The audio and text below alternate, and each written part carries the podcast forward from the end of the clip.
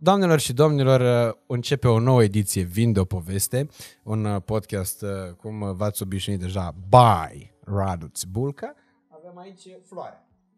Deci, de ce avem floare? Eu n-am mai dat niciodată o floare care într-o punct de cadou așa se dă. Sperăm că așa. De ce avem floare aici? Acum noi o să jucăm că invitatul nu știe că avem floarea, că ea n-a văzut floarea cât am stat jumătate de oră la poveste înainte de vinul de o poveste. Astăzi, invitata mea este um, una dintre cele mai frumoase femei din România și una dintre cele mai jmechere femei din România uh, în viață și nu numai. Uh, viața ca să... și altora. Exact, uh, mai ales altora și ca să o enervez încă din debutul podcastului, o să-i spun așa, sărut mâna doamna Ilinca Vandici. Super. Știam că te enervează asta. Auzi, asta e floarea. Mulțumesc tare. Sărut-o. Oficial acum poți să Sărut mâna? Păi, dacă ai zis sărut Gata, mâna, s-a rezolvat. Na, pe wow, cum să nu te conformezi când te roagă ceva Ilinca Vandici? floare, e super. Nu te-ai fi așteptat, nu? Nu m-aș fi așteptat.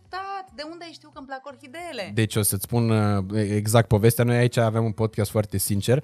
Uh, ideea e că în momentul în care te-am invitat aici, am zis că bă, trebuie să-i luăm uh, Elinca e ceva, că nu se poate. Când vine așa o doamnă, trebuie să uh, o respecti practic. Da, că și chestia asta cu floare. doamna. Tu te-ai supărat când ți-ai zis la radio da, doamna, doamna Elinca Vandici, dar nu era de supărat. Nu. Era de bucurat, pentru că era așa un titlu de respect oarecum. Uh, și nu numai oarecum, chiar era da, un titlu de respect. Eu nu mă supăr, eu nu supărăcioasă, dar îmi place să mă alint. Ah, ok, ok. Și atunci dacă am și cu cine să mă alint, uite cum te-am prins pe tine. Știai că o să mă înroșesc și o să zic că vai... Știam că o să ceva, că o să așa, știam că o să primesc o reacție înapoi și mie îmi place să fac asta cu oamenii. Am înțeles. Ai înțeles. Deci nu-i de supărare. Deci e pe perfect. sincer. Da, 100%. Facem, Super. Facem, vorbim ce vrei tu astăzi. Perfect, de aia te-am și chemat. Oh. Uh, ideea e că exact asta a fost și problema. Noi avem uh, niște prieteni la Iași, Senteria se numesc, sunt niște prieteni de-a mei, adică Justin Sânduleanu și Gagica lui, niște oameni foarte mișto care și-au făcut o afacere cu lumânări. El avea stup și din ce a făcut lumânări care sunt din soia. Uh, o poveste complicată. Sunt lumânări parfumate, miros foarte mișto Așa. și era un pachet special pentru tine cu tot ce trebuie, cu scrisoare, cu ale alea. Uh, problema e că nu l-a luat curierul din depozit și n-a ajuns la timp. O să ajungă mâine, poi mâine, când nu ajunge, o să ajungă. Deci mai aveam un cadou. Mai avem, da, mai avem un cadou. Sunt foarte plăcut surprinsă de la început. În general, în viață, când cineva încearcă să mă îndulcească la început, urmează un mare ciocan peste Nicovală după aceea. Nici de Sperăm cum. că nu e cazul, Radu, nu e așa? Nici de cum. Noi suntem băieți educați din băieți Moldova. Educați. Așa e, Radu. Da. Sincer, mă, sincer, sincer, Acum, nu știu alții băieți din Moldova, că nu prea am cunoscut băieți din Moldova, dar tu nu, eu te admir foarte tare. Ești de un băiat ce? foarte educat, ești un băiat uh, foarte citit, ești un băiat foarte cerebral, foarte responsabil. Uh, ești un băiat care mișcă lumea cumva la o vârstă relativ fragedă. Adică și eu mișcam ce reușeam să mișc pe la 20 un pic de ani. Imediat vin întrebările despre Dar vârsta tu ta. chiar uh, miști lucruri și asta mă bucură nespus. Încă mai avem o șansă, Doamne ajută. Eu nu o să beau vin. Mi-au dat să beau vin înainte, trebuie să vă zic asta. Eu nu beau de obicei alcool. Deci la mine cu alcoolul nu mai întreba nimic. Asta nu e, asta e de împărtășanie. De, Doamne ajută-ne, Iisuse Hristoase. E și vineri e cu dezlegare la vin. La vin, la Doamne vin. ajută. Uh, la mine se întâmplă așa, dacă beau, uh, mă amețesc foarte repede în momentul în care mă amețez, mă simt foarte bine, mă ține 10, 15, 20 de minute, jumătate de oră, maxim, maxim, după care îmi dă cu somn. Deci, practic, eu nu pot să beau la nicio petrecere, că dacă am băut... Somnul e cel mai bun nu, efect advers. Radu, omor pe oricine mi iese în cale, vreau atunci să plec acasă și să mă culc. Indiferent ce se întâmplă. Și atunci mai bine prefer să nu beau. Da, de ce să-mi stric cheful? Uh-huh. Mai ales că eu am chef și fără să beau. Și atunci mi-au dat să beau o gură, două de vin înainte, am băut, mă... mi-am revenit, acum sunt țiplă. E important să realizezi chestia asta, știi? Că mulți oameni uh, fac lucruri doar pentru că e în trend să le faci sau pentru că e cool. Mulți oameni beau dacă văd că altcineva bea și nu realizează efectul advers sau efectul pozitiv care nu există în cazul lor, în cel mai bun caz, uh, al consumului de alcool. Și uite așa bine, există oameni care nu consumă alcool. Eu, de exemplu, nu, mă, nu încerc altceva. De ce? Pentru că mi-e frică. Asta spunea și Marius Manoli, că l-a întrebat uh, la Denis Rifai la 40 mm-hmm. de mhm. întrebări, uh, ați consumat uh, vreodată și alte substanțe în afară de alcool? Și a zis că nu, pentru că sunt sigur că dacă m-aș apuca, mi-ar place foarte mult și atunci mi-e frică să încerc, nu m-aș mai putea opri, poate. De asta e important să-ți dai seama ce îți place, ce îți face bine, ce nu-ți face bine și asta e un echilibru la care ajungi cu puțină experiență în viață. Exact asta voiam să zic. Oamenii care fac ceva doar pentru că fac alții sau doar pentru că e în trend, nu se cunosc pe sine, în primul rând, nu s-au descoperit, nu sunt echilibrați, nu știu ce le place, poate le e frică să intre în varianta asta, să se cunoască atât de bine încât să-și dea seama ce le place și ce nu, pentru că asta la un moment dat vine și cu renunțări la oameni din viața lor, la situații, la lucruri, la joburi, etc. și le e frică să-și asume o responsabilitate așa de mare. Uh, nu e cazul meu. Eu, așa cum ai spus, sunt o doamnă Chiar ești. redutabilă. Chiar sunt și îți mulțumesc tare mult. Și o să punem mult accentul asupra chestiei astea, pentru că mie mi se pare că ești un foarte bun exemplu pentru tot ceea ce înseamnă tineret feminin și chiar și masculin. Adică uh, am impresia că valoarea uh, masculină, bărbatul ar trebui să-și dea seama cam ce are, ce are el de căutat în viață, știi? Că și reperele astea s-au cam stricat între timp. De când s-a stricat piața, s-a stricat și cererea pieței. Adică... Ce vrei să spui adică cu s-a stricat piața? Nu, pot, nu înțeleg. Nu știu ce să zic. Adică mi-e și greu să exprim lucrurile astea pentru simplu fapt că nu știu cum să le definesc uh, cu adevărat. Există doamne și femei. A fi femeie nu cred că e neapărat... Uh, e o chestie care te naște. Să fii o doamnă de vii. Asta e o mare diferență. Da, de acord. De acord. Și inclusiv idealurile astea de frumusețe, cred că în timp s-au schimbat foarte tare. Cred că ceea ce e frumusețe azi nu are nicio legătură cu ceea ce ar trebui să fie cu adevărat frumusețe sau ceea ce a rămas frumusețe în accepțiunea mea, de exemplu. Depinde pentru cine, Radu.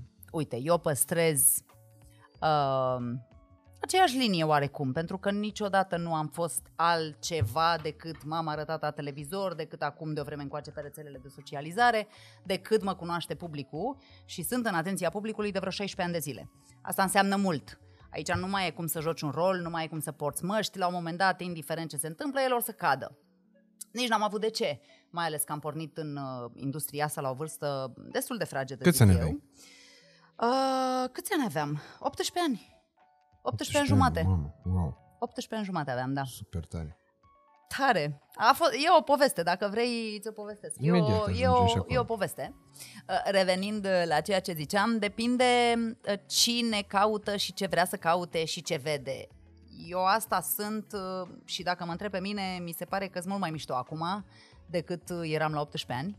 Asta că, cred și eu. Care au fost trendurile? Sau, dacă mă întreb, cred în puterea femeii de a se uh, Uh, super echilibrat, de a fi super sigură pe feminitatea ei, pe sexualitatea ei, pe senzualitatea ei, uh, de a prinde putere și încredere că poate să cucerească pe oricine, oricând, oricum, în orice fel și nu mă refer la oameni, la bărbați în special, ci la lume, uh-huh. la lumea asta întreagă.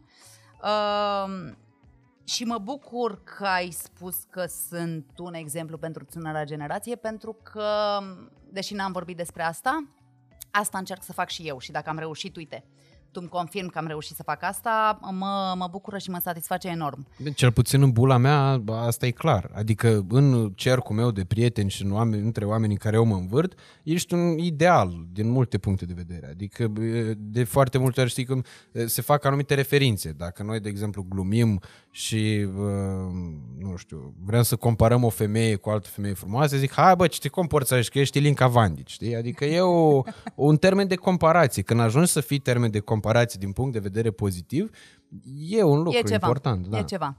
Dar să știi că asta nu a venit uh, nici foarte ușor și nici uh, cu un suflet întreg.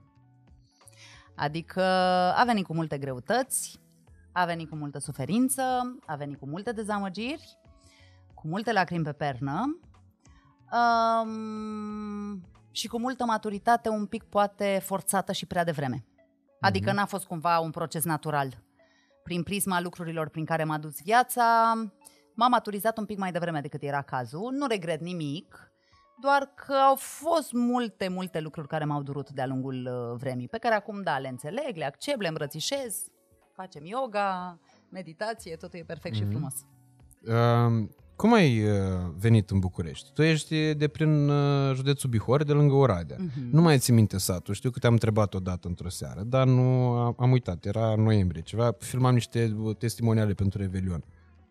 A, da, da, da, țin minte, țin minte, în spate la Canal de. Da, da și nu știu ce mi-a venit atunci într-o seară să întreb, băi, Elinca, tu ești din Oradea sau de pe lângă Oradea? Da, așa, random a venit întrebarea. Da, eu am spus asta de fiecare dată, adică nu am dat, uh, nu am spus că sunt din Oradea. Eu n-am vrut să obțin exclusivitate sau ceva, nu, pur și simplu eram curios. Am înțeles. Și m-a măcinat curiozitatea într-o fracțiune de secunde, am și zis. Nu, îți spun și de ce, pentru că mai primesc câteodată mesaje, nu știu, pe Instagram sau habar n-am, în care lumea spune, da, da, de ce nu spui că ești din Măgești, că tu nu ești din Oradea?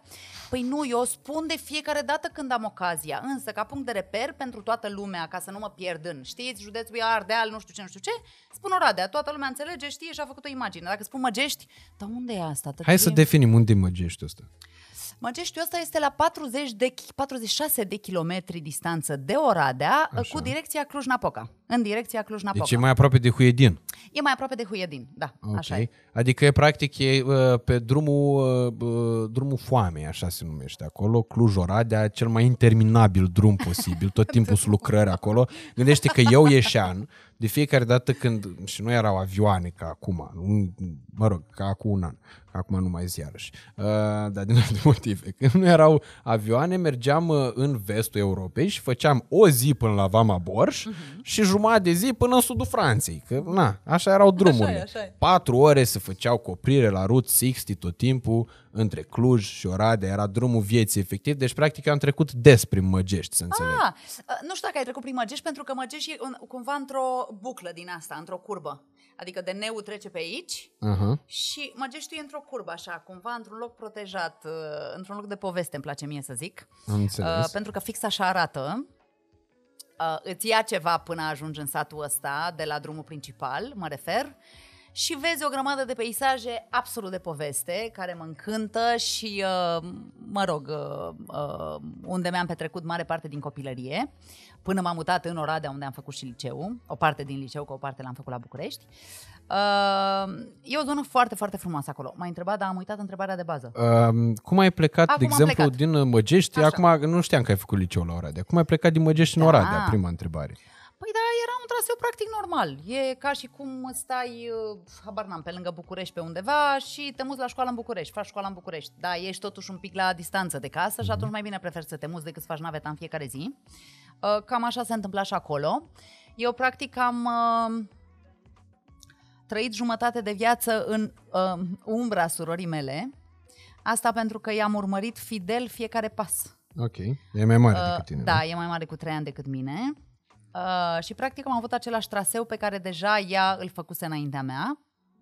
Poate că a fost mai ușor așa pentru părinți, fiindcă o cunoșteau și pe mm. învățătoare, și pe educatoare, și pe dirigintă mai a, apoi. Deci era fix uh, diferența de generații. Exact, diferența okay. de generații. Dar sau o mai prindeam și pe ea la pedagogic, de exemplu, o mai prins-o un an, că la pedagogic atunci se făceau cinci. Uh, și, mă rog, așa a survenit și mutarea la, la Oradea, ea deja fiind în liceu pedagogic, logic și eu trebuia să intru la liceu pedagogic și ne-am mutat împreună, noi doi acolo și am făcut uh, trei ani liceu pedagogic, după care m-am mutat la București. Și de ce, de ce te-ai mutat? Adică Cum mutarea, a venit chestia mutarea asta la Oradea a venit super natural, era, se știa Era planificată. Deja. Era planificată, se știa, era perfect. Uh, la București, uh, nu știu, acum dacă stau să dau timpul înapoi, uh, Mă, Radu, tu crezi în destin? Da, foarte tare. Crezi în soartă? Crezi că Dumnezeu ți-a scris să faci ceva și ești predestinat să faci acel lucru, indiferent cât de tare și că vrei, iertați-mă, că vrei, că nu vrei, că... E YouTube, stai se poate. Că iau pe, da, stai că iau pe scurtătură, stai că mai croșetezi câteva pe stânga-dreapta, mă, tot acolo ajungi. Deci faci cum faci, cum o învârți, tot acolo ajungi. Exact. Cam așa cred că mi s-a întâmplat mie. Uh, nu pentru că m-aș fi răzgândit de foarte multe ori sau aș fi făcut drumul înapoi, ci pentru că era imposibil ca o fată din satul, localitatea, comuna Măgești, județul Bihor, uh-huh. să ajungă la București, să lucreze în televiziune și să facă, uite ce am ajuns să fac eu astăzi. Dar tu ți-ai dorit vreodată să lucrezi în televiziune? Uh, adică nu, tu când erai în Măgești, ce-ți doreai? Să fiu actriță, îmi doream. Ok. Uh, pentru că și numele meu vine de la Ilinca Tomorofeanu. Uh-huh uh, despre care mama a auzit în momentul în care era însărcinată cu mine și a zis că pe vremea aia nu se făceau atâtea teste, nu știu ce, nu știa, are fată, are băiat. Nu se făceau teste de COVID. Nu se făceau. De? De COVID. Nici de COVID, nici de sex al copilului. Uh, și a zis, dacă am fată, îi pun numele Ilinca, e ca un sunet de clopoțel, îmi place mult, nu știu ce. Am și fată, mi-a pus numele Ilinca, mă rog. Și uh, eu îmi plăceau telenovelele când eram adolescentă. Cui nu-i plăcea? Adoram tot, Înger Sălbatic, Talia, iubirea mea, Amor Hitano, nu mai știu, la toate mă uitam, știam spaniol. Am învățat spaniolă de la telenovele. Wow. Which is good. Categoric, e un plus. Da, bineînțeles. Nu știu să scriu, habar n-am. Da, te înțeleg perfect ce vorbești cu mine și mă înțelegi perfect ce vorbesc cu tine. Practic asta e cel mai important. Cel mai important. Uh, îmi aduc aminte de tata Dumnezeu să-l odihnească, venea la mine, mă, mă prindea că mă uit la televizor și îmi zicea, băi, închide televizorul, la pune mâna, citește o carte, trebuie să ai media 10 la aia, la aia, la aia, la aia, la aia, la aia. Ce o să-ți dea ție televizorul de mâncat? E, se pare că ți-a dat. Uite unde ne-a adus viața. Și ți-a dat de mâncat bun. Bine, da. Da, am muncit pentru asta. Reveni la poveste, că și eu mă pierd în detalii ca și tine, deci mă înțelegi. Da, e, da, e, e bă, un lucru firesc pentru oameni care bă, vorbesc cu plăcere despre lucruri pe care le-au făcut cu plăcere. Da, de acord. E, Da, da, da, da, e da, de important, știi? În momentul în care îți place să povestești, înseamnă că ești foarte împăcat cu tine și, și ai cu trăit, traseul tău. exact, exact. Uh, Mai mult decât atât, chiar îmi place să creezi un tablou, știi? Mhm. La sfârșit să ai un tablou. Când plec eu, Eu de îmi aici, imaginez, acum îmi imaginez cum era Asta Elinca vreau. Vandici la Măgești uitându-se la telenovele. Asta vreau, exact, exact, superb, era superb și la MTV. Iubeam să mă uit la MTV și la tele... Mă rog, și îmi doream să fiu actriță. Um, în momentul în care eram la liceu pedagogic, um, eu nu eram foarte... Stai să o iau altfel. N-am fost genul de copil crescut de doi părinți um, care să-l ambiționeze în permanență, să-l laude în permanență, să-i aprecieze eforturile, munca și așa mai departe. Poate te ambiționau Am criticându-te. Cu ce? Criticându-te, poate așa te ambiționau ei. Criticându-mă, forțându-mă de multe ori, uh, lucrând cot la cot cu ei. Ilinca Vandici a lucrat pământul la țară p- până când, uh, nu mai știu, am venit la București. Mhm. Adică eu eram la sapă de porumb, de cartofi, puneam cartofi, scoteam cartofi, culegeam prunele, Și bănuie că sora ta la fel. fânul și sora mea la fel, adică făceam tot în familie, știi, cumva. Uh, Moromețian, așa. Exact, exact, dar lucrurile astea mi-au prins bine, că am rămas la fel. Mhm. Știi? Adică acum dacă îmi pui o lopată în mână, eu știu ce am de făcut cu ea, nu sunt toată... "Mă, ce este asta, du-mă, Hermesul, te rog. Și se simte în atitudine. Apropo Contează. de chestia asta cu doamna, uite Clar. una dintre explicații, se simte în atitudine, faptul E că sănă... nu ți-e frică. Am, am, năs- am crescut sănătos. Mhm. Sănătos, normal. Nu știu cât mai e de sănătos pentru vremurile în care vor trăi copiii noștri, dar, mă rog, asta rămâne de văzut. Așa, și pornind de la premisa asta în care n-am fost un copil extrem de lăudat și ținut în brațe, ba mai mult decât atât, m-am simțit întotdeauna um, mai mică, mai proastă, mai urâtă decât sora mea, pentru că ea era idolul meu în viață, știi? Ți-am zis Mhm. se și mai și devreme, dezvolta traseu. mai devreme, Clar, mai 100%. repede, că erau anii Um, respectivi. și nu eram foarte convinsă de mine, că zi o frumușică, pf, iubit am avut abia mult mai târziu, adică, Când? mă rog. Ca o mică paranteză. Uh, cred că la, stai așa să mă gândesc, să mă gândesc, la 15 ani cred că m-am pupat prima dată cu un băiat, Deci la Oradea la Oradea. s-a întâmplat. Și eram, împre- am stat împreună până cu un an înainte să vin eu la București. Deci am stat vreo 2 ani împreună. Da, cam așa. Ați locuit împreună. Stat Nu, împreună, am adică stat împreună, adică am vă avut o- țineați de mână. Exact, am avut o Ok. relație de ne țineam de mână și ne vedeam duminica când venea el uh, pe la mine prin sat și trecea cu mașina și eu ieșeam la poartă și Mamă, ce era foarte frumos. drăguț. Era superb. Așa. Uh, și la un moment dat uh, au venit în liceu bă, niște scouteri din ăștia, acum se numesc scouteri. Atunci veneau Mhm. niște domnișoare care îmi împărțeau pliante de la o agenție de modele. Da. Se făcea un concurs de Miss, de nu știu care, Miss Bihor, Miss Oradea, la la la. Mhm. Și mi-au dat și mie pliant, te rugăm frumos, vină la agenție, vrem să te pregătești, că vrem să te băgăm în concurs. Și eu eram, ce dracu să caut acolo, ține mă, uitați-vă la mine, cine sunt eu să mă duc? Mă rog, și-au insistat, au insistat, într-un final am început să mă duc la cursuri, că se făceau niște cursuri înainte, am făcut cursurile respective. M-am dus la un moment dat la tata, mi-am spus, uite, o să fie un concurs uh, de Miss și m-am înscris și eu, vreau să particip, sunt curioasă ce o să se întâmple. Și tata mi-a zis, aul, pe ce să cauți tu acolo? Păi tu crezi că ai tu ce concurs de Miss îți trebuie ție? Nu ești sănătoasă la cap. Vezi tu de cartea ta, pune mâna în față, chestii care iarăși mi-a prins foarte bine, foarte bine. Dar, uh, cumva, mă rog, și aici a fost o situație. Avem timp? Cât timp avem, Radu? Cât vrei tu.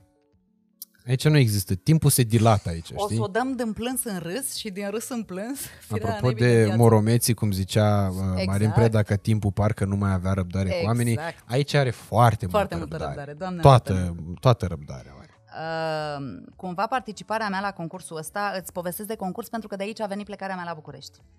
Îți povestesc, de aia îți povestesc de concurs. Mhm. Uh, mă rog, i-am spus lui tata treaba asta, mai erau vreo două luni, două luni și ceva până la concurs. Uh, Eu am zis ok, hai să vedem ce iese. Tata a zis într-un final, nu cred că poți să câștigi tu treaba asta. Adică nu te cred în stare.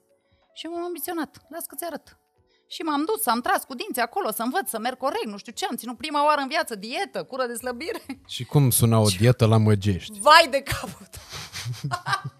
Fii atent, mori! Mâncai din două în două ore. La 8 dimineața mâncai un ou fiert. Ok. Țin minte și acum, dar atâta țin minte. Ou fiert și bulionul, adică sucul de roșii. Ok, deci, Deci la beai opt- un pahar de bulion. Da.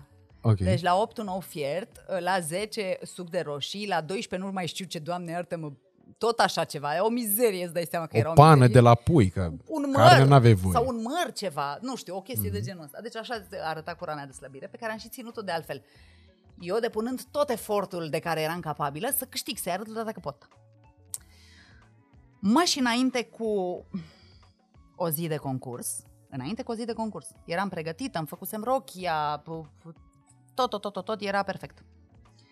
Uh, ajunge tata în spital. uh, suspect de cancer. Prima oară când am aflat de, blo- de boala lui. Și pentru mine a fost un șoc. Uh, unul la mână că tata era pe lângă stâlpul familiei, imaginea de bărbat perfect, soț ideal, tatăl minunat, uh, omul care a știut întotdeauna să ne dea absolut tot ce am avut nevoie. Eu am trăit într-o familie care n-a adus niciodată lipsă de nimic. Uh, omul lângă care mă băgam în pat duminica dimineața și stăteam să povestim sau ne uitam la televizor. Adică avea și momentele, ști- aveam și momentele noastre, știi?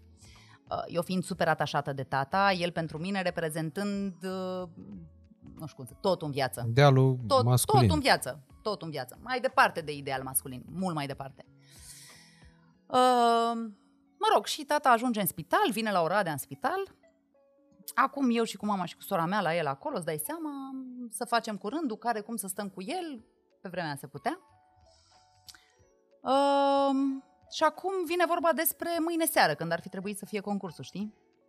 Și eu zic, a, păi nu, mai ce, unde să mă mai duc, doamne ferește, eram plânsă toată, îți dai seama, copil, terminată, mm, 13 ani cât aveam, 12 ani, nici nu mai știu, nu, mai mult, 14, nu, aveam mai mult, 15 ani, 16 ani, mă rog, nu mai contează. și tata îmi spune, ții minte așa, o să ții minte toată, mm, te duci și câștigi concursul ăsta pentru mine. Um, cumva de atât aveam nevoie pentru tot ce am făcut până acum în viața mea. Și îmi răsună asta în minte în fiecare secundă când mă apuc și fac ceva și zic, fac asta pentru tine, să fii mândru de mine. Și mi iese. Reușesc cumva. Uh, și ce crezi? Uh, am mers la concurs, a venit concursul, am mers la concurs și am câștigat concursul. Uh, și țin minte că am fugit, în rochie am fugit cu un palton pe mine, că era, nu mai știu, octombrie-noiembrie, uh, cu buchetul de flori în brațe și cu panglica aia pe care o poartă, mă rog, câștigătoarele de mis. Uh, am fugit la el în spital, așa, și cu coronița. I-am dus coronița și i-am spus, uite, pentru tine am făcut-o și am câștigat. Și acum lăsați-mă un pic, o să-mi vină să plâng. Întreabă-mă tu ceva. Nu știu, bă, adică mi-e greu să vin cu întrebare acum în momentul ăsta. Da, îți mai povestesc, îți mai povestesc și mai Complicat. Uh, de asta zic, sunt... Succesul ăsta n-a venit uh, din stând în puf și habar n-am, lăstruindu-mi uh, poșetele și unghiile, știi? Uh, Ți-am zis, că chestia asta se vede, adică uh, cred că e acel ceva care e greu de definit, dar care e foarte ușor de apreciat în momentul în care îți dai seama uh, de cum ar trebui să fie cu adevărat femeia aia care să reprezinte un, um, pe lângă un ideal, să reprezinte un model și să reprezinte o anumită conduită. Cred că eleganța asta de acolo vine, dincolo de uh, absolut orice altceva, dincolo de ambiție, dincolo de motivație, vine din faptul că nu ți-e frică și asta se simte. E o apropiere de aia, știi cum să te comporți cu oameni indiferent de factura lor, indiferent de bă, vârsta lor și asta e absolut extraordinar. E un lucru pe care nu-l înveți decât trăind foarte mult și experimentând și bineînțeles că... lucruri. Exact. Dar lucruri din care să să înțelegi ceva, să înveți uh-huh. ceva, adică nu să treacă pe lângă tine, să stai să plângi și la un dat să tragi două palme și să zici, gata, domne, haide, nu mai plâng, mă duc mai departe. Nu, frate, stai acolo, simte, înțelege ce se întâmplă, înțelege de ce se întâmplă, încearcă să vezi lucrurile bune care vin după aia și totul să fie ok, știi? Știi că aici e ca o, o comparație foarte bună, ca o analogie, o văd asta cu analfabetismul și analfabetismul funcțional. Știi că există foarte mm-hmm. mulți oameni, bine, analfabetul funcțional prin definiție e ăla care citește, dar nu înțelege ce citește. Mm-hmm. Cred că există foarte mulți oameni care sunt un prag mai sus, sau poate chiar mai multe de analfabetismul funcțional, dar care oricum nu se dezvoltă. Sunt oameni aia care, deși încearcă să-și îmbogățească cultura generală, o fac într-un mod total artificial, uh, consumă foarte mult, uh, foarte mult, citesc, dar nu mhm. înțeleg, ajută, nu înțeleg da. substratul, uh, se uită la, merg la teatru, dar nu înțeleg ce s-a întâmplat, habar n-au. Și atunci când rămâi cu, când nu rămâi cu nimic, Uh, cred că despre asta e vorba. Există și oameni care trăiesc foarte mult, dar nu înțeleg nimic din ceea ce, ceea ce le-a fost dat să trăiască și oameni care trăiesc și trăiesc într-atât de intens încât sustrag de acolo informații mai valoroase decât s-ar putea găsi în orice carte sau în orice film sau în orice piesă de teatru ar putea exista pe lumea asta. Și iarăși revin la fiecăruia ce i-a fost dat să facă în viață, punct. Cred mult în asta Uh, și cred că, uite, dacă mie mi-a fost dat, eu de-aia mi-am făcut și canal de YouTube. Uh-huh.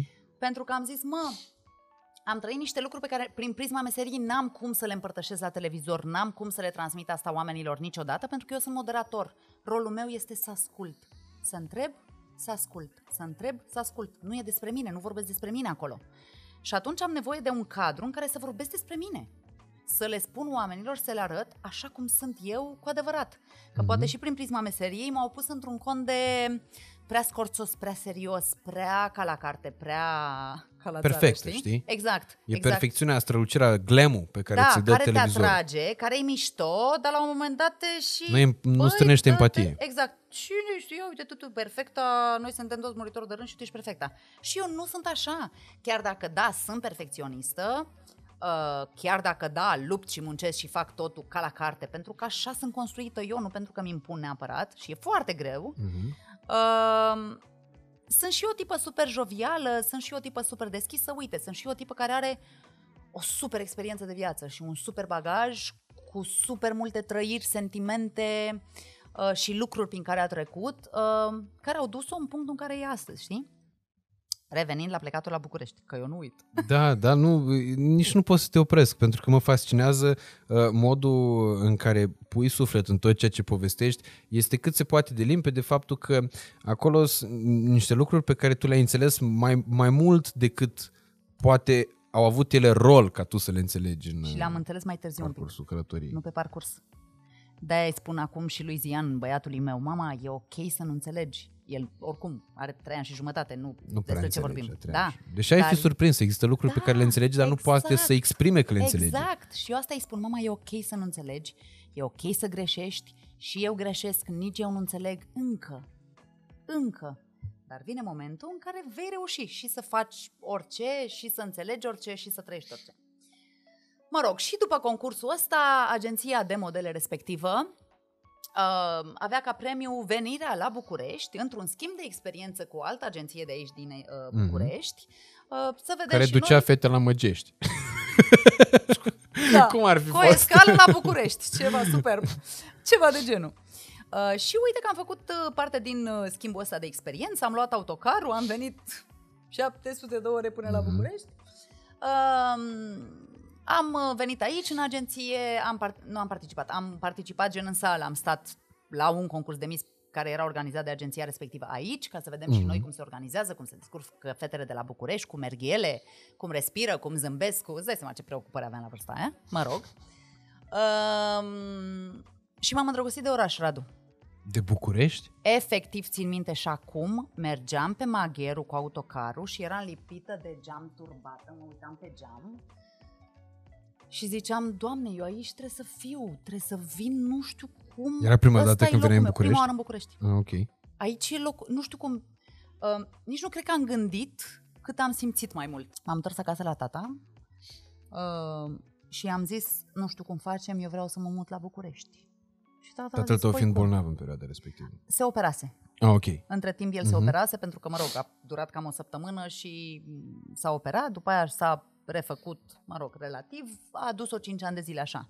Ok. Dar în ăștia 5 ani a avut o viață frumoasă, adică a trăit bine, nu a fost cu dureri, mă rog, în, prim, în ultima perioadă a fost un pic mai dificil, dar până atunci mm, avea o viață normală, era ok. Uh,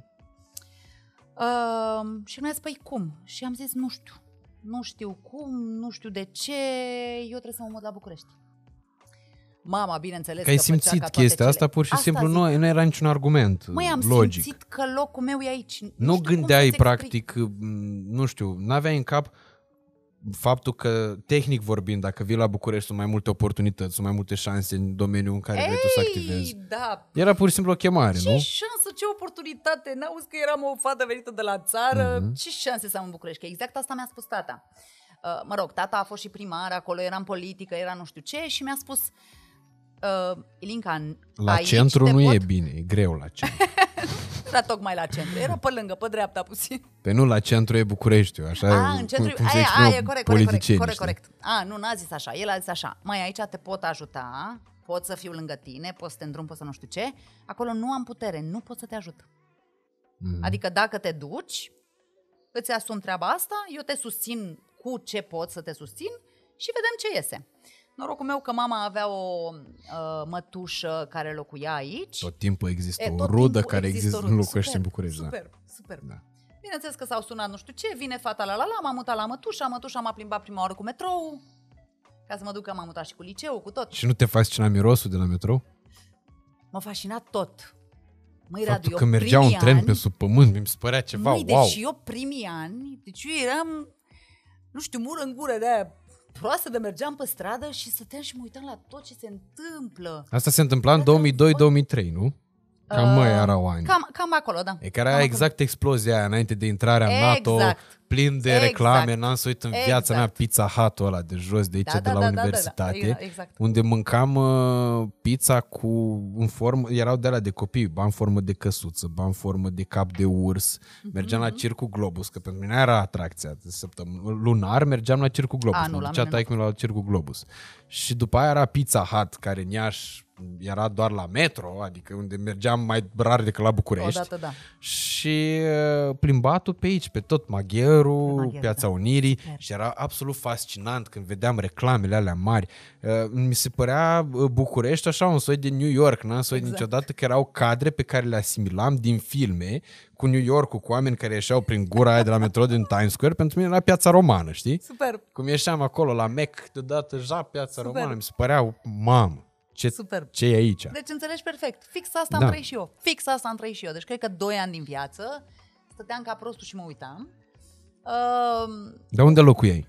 la mătușa. La mătușă, La nu? mătușa, Ok. da. După, nu mai știu câtă vreme, mi-am închiriat o garsonieră, nu apartament. Uh, undeva aproape de liceu, pentru că aveam liceu în drumul taberei. Mătușa locuia în... Uh, În partea cealaltă, ca să fie frumoasă povestea, de, la obicei Vi- așa exact, se întâmplă. De la Vitan mai departe. Titanul de stă Titan, domnul Titan, Nencion. bravo, bravo, bravo, E bravo. reperul meu că la el vara, dacă, deci dacă prinzi ore de vârf, ajungi mai rapid de la el de acasă la mamaia decât aici, la exact. domenii. Exact. Asta e gluma noastră. Um, și um, după aia am cumpărat o garsonieră lângă... Uh, Cumpărat ăsta. sau închiriat? Nu, închiriat, scuze. Închiriat. Închiriat o garsonieră lângă liceu. Uh, după care, la vreo un an de zile, mi-a cumpărat tata apartament. Ok. Surorii mele îi cumpărase când a făcut 18 ani în Oradea, că, na, mă rog, ea a rămas acolo. Și mie mi-a cumpărat în București, la 19. Și după aia m-am mutat acolo. Și am trăit viața de burlăcie. Deci așa am ajuns în București. Cum am început să lucrez în televiziune? Urmează să mă întrebi, ori nu? Urmează întrebarea. Stai că nu mai îmi iese, că am, am o nară înfundată și nu pot să o fac pe asta. Cu urmează întrebarea, uh, cum ai început să lucrezi în televiziune? Oare cum îmi închipui? Uh, Drumul e firesc din modeling în televiziune. Nu, eu nu știam partea cu modelingul, pentru mine uh, lipsea, știi, din toată povestea A, asta. lipsea, da? Da, nu Deci știam că ți-ai tu ai făcut modeling research-ul- niciodată. Nu ți-ai făcut research-ul. Păi n-am, am Acum. dat și eu primele două, trei pagini pe Wikipedia. Acum, Și na. după aia ce ai zis? Hai, și mai ce știam dă-te, despre mă, tine, femeie. pentru că eu te știu de când eram eu mic. Adică imaginează că tu erai deja la televizor când eu eram mic. Nu, asta înseamnă, din nou, e o Da. dovadă a admirației mele. Nu e nici Da, de, da, nu e da, cazul. sunt de acord. Dacă Dar vrei nici să te nu mă alinți, simt- poți să te da, alinți. Malin, malin, atâta, doar, doar malin. Se poate, niciun fel de problemă. Uh, în televiziune am început așa. Dar alintă-te, te rog, Aveam și cu o- astea, că a, știi că A- domn a- Măciucă vrei le-a să luat vorbesc special. Sau ca să să- mănânc, că eu nu mănânc când vorbesc. Nu, când mai faci pauză, pa, când vezi că mai vorbesc eu, mai merițez, mai ia și tu mai ceva. hațo, da, gata. Ești bune de la poezia, să Ah, știi. foarte frumos te-ai Și dăm bani pe ele, organizat nu ne dă domnul Ai Tucă nimic cumpărat? gratis. Da, nu? Ah, bine atunci. O să iau. Dacă nu, terminăm, Să-l și fac termină de- producția după filmare. Asta se întâmplă tot timpul. Invitații termină vinul și producția brânza. Eu nu o să termin vinul. Băieți, sunteți perfecți astăzi. Da, aici pot eu. Nu, nu e ah, problemă. poți să-l termini și Sibulcă, superb. Ok, deci cum ai ajuns Deci cum am ajuns în în, televiziune? în televiziune din Aveam o uh, colegă de modeling? bancă, La școală. la liceu, da, tot Ok. pedagogic. Care, ce crezi, era model. Ok. Toată lumea era model. Și mi-a zis într-o zi, mă, dar nu vrei să vii și tu cu mine la agenție? Băi, haide că vin și eu, că știi că și eu am făcut, mă rog, noi vorbeam, îți dai seama, de ale noastre. Deci tu n-ai venit în București ca să faci modeling. Tu ai venit în București doar pentru că ți-a plăcut Bucureștiul și atât. Atât. Eu am venit la liceu. Mamă, Atât. Atât. mamă, ce tare. Și Da, nu ți-a, asta zice. fost, na, nu ți-a fost nașpa în anii aia? Că asta îmi lipsește. Adică, deci tu ai venit doar pentru, Pentru farme cu București. Bucureștiul și nu Da. ți-a fost deloc, uh, nu, ți-a, nu ți era dor de părinți? N-aveai de alea că, bă, să mă duc acasă, că vreau să-mi văd părinții. Pentru mine primul an era weekend de weekend acasă. Era, nu exista, adică număram zilele până când ajungeam să mă duc înapoi acasă. Mamă. Mergeam des. Des însemnând pentru mine, uh, nu, pentru tine însemnând uh, aproape o dată pe an pentru tine. Pentru Mamă. mine des însemnând, uh, nu știu, o dată la trei luni de zile, cam așa, mergeam acasă. Doamne, dar n-aș, n-aș rezista eu și acum, având treabă, eu am weekenduri în care nu punem filmare ca să mă duc eu la Iași. Bine, și filmez la Iași cu băieții a trei Bun, chestii, eu- dar chiar și dacă n-ar fi fost, tot m-aș fi dus. Și nu mă duc neapărat pentru mama, mă duc pentru tot ce e acolo, Tot știi? ce e acolo. Da. Da, uite, vezi, eu n-apucasem să-mi creez neapărat conexiuni sau poate că așa și vrut Dumnezeu să mă facă, să nu-mi creez acolo, pentru că știa că urma să-mi creez în altă parte. Nu știu cum să zic. Da, Adică eu am nu trăit mă- cu impresia nu mă trăgea că... nimic, ok, în afară de părinți, da? Mhm. Mm-hmm. Cu părinții mă auzeam la telefon, era tot ok, nu era absolut nicio problemă, știi? Nu simțeam dorul ăla. Plus că pe mine m-au crescut un pic uh, individualist, așa, știi? Ok. Uh, Bine, și faptul că ai avut o soră poate așa ajutat în chestia asta pentru că ai vrut să recuperezi anii aia diferență de vârstă, adică să te Poate și dezvolți mai asta. rapid, poate. Sau poate, uite, uh, mi-am dat seama ulterior că aici am simțit că pot să-mi deschid aripile și să fiu eu așa cum vreau, fără să mai stau în umbra ei, fără să mai trebuiască să mă chinui să fiu ca ea, când eu de fapt eram cu totul altfel și era ok să fiu altfel. Mhm. Nu trebuie să fii ca nimeni în viața asta, trebuie să fii ca tine. Tu cine ești? Ai o calitate, 200 de defecte, mă? Ai o calitate? Ai. Pe aia rupeți genunchii. Mizează Până nu pe mai ea, poți. da. Până nu mai poți. Pe aia una rupeți genunchii. Deci nu mi-era greu. Mie mi-era bine. Eu mă simțeam ca peștele în apă aici. Era super Înțeles. pentru mine. Stăteam, învățam, făceam, ieșeam cu fetele, ieșeam cu colegii, n-aveam nicio problemă. Era și îți super. plăcea mersul la școală, toate lucrurile astea îți bineînțeles. plăceau în București. N-aveam cum altfel și dacă nu plăcea mie, cui îi place să meargă la școală? Hai să fim serioși. Bă, că- nu știu, că de n-am că la început școala să-mi la placă Măgești, școala? cine știe, poate ți-a Da, plăcut dar mai eram mult la deja școala la Oradea. București. Nu, dar eram deja la Ah, Oradea. ok. Adică Mhm. nu neapărat. Știi când a început să-mi placă școala? La master.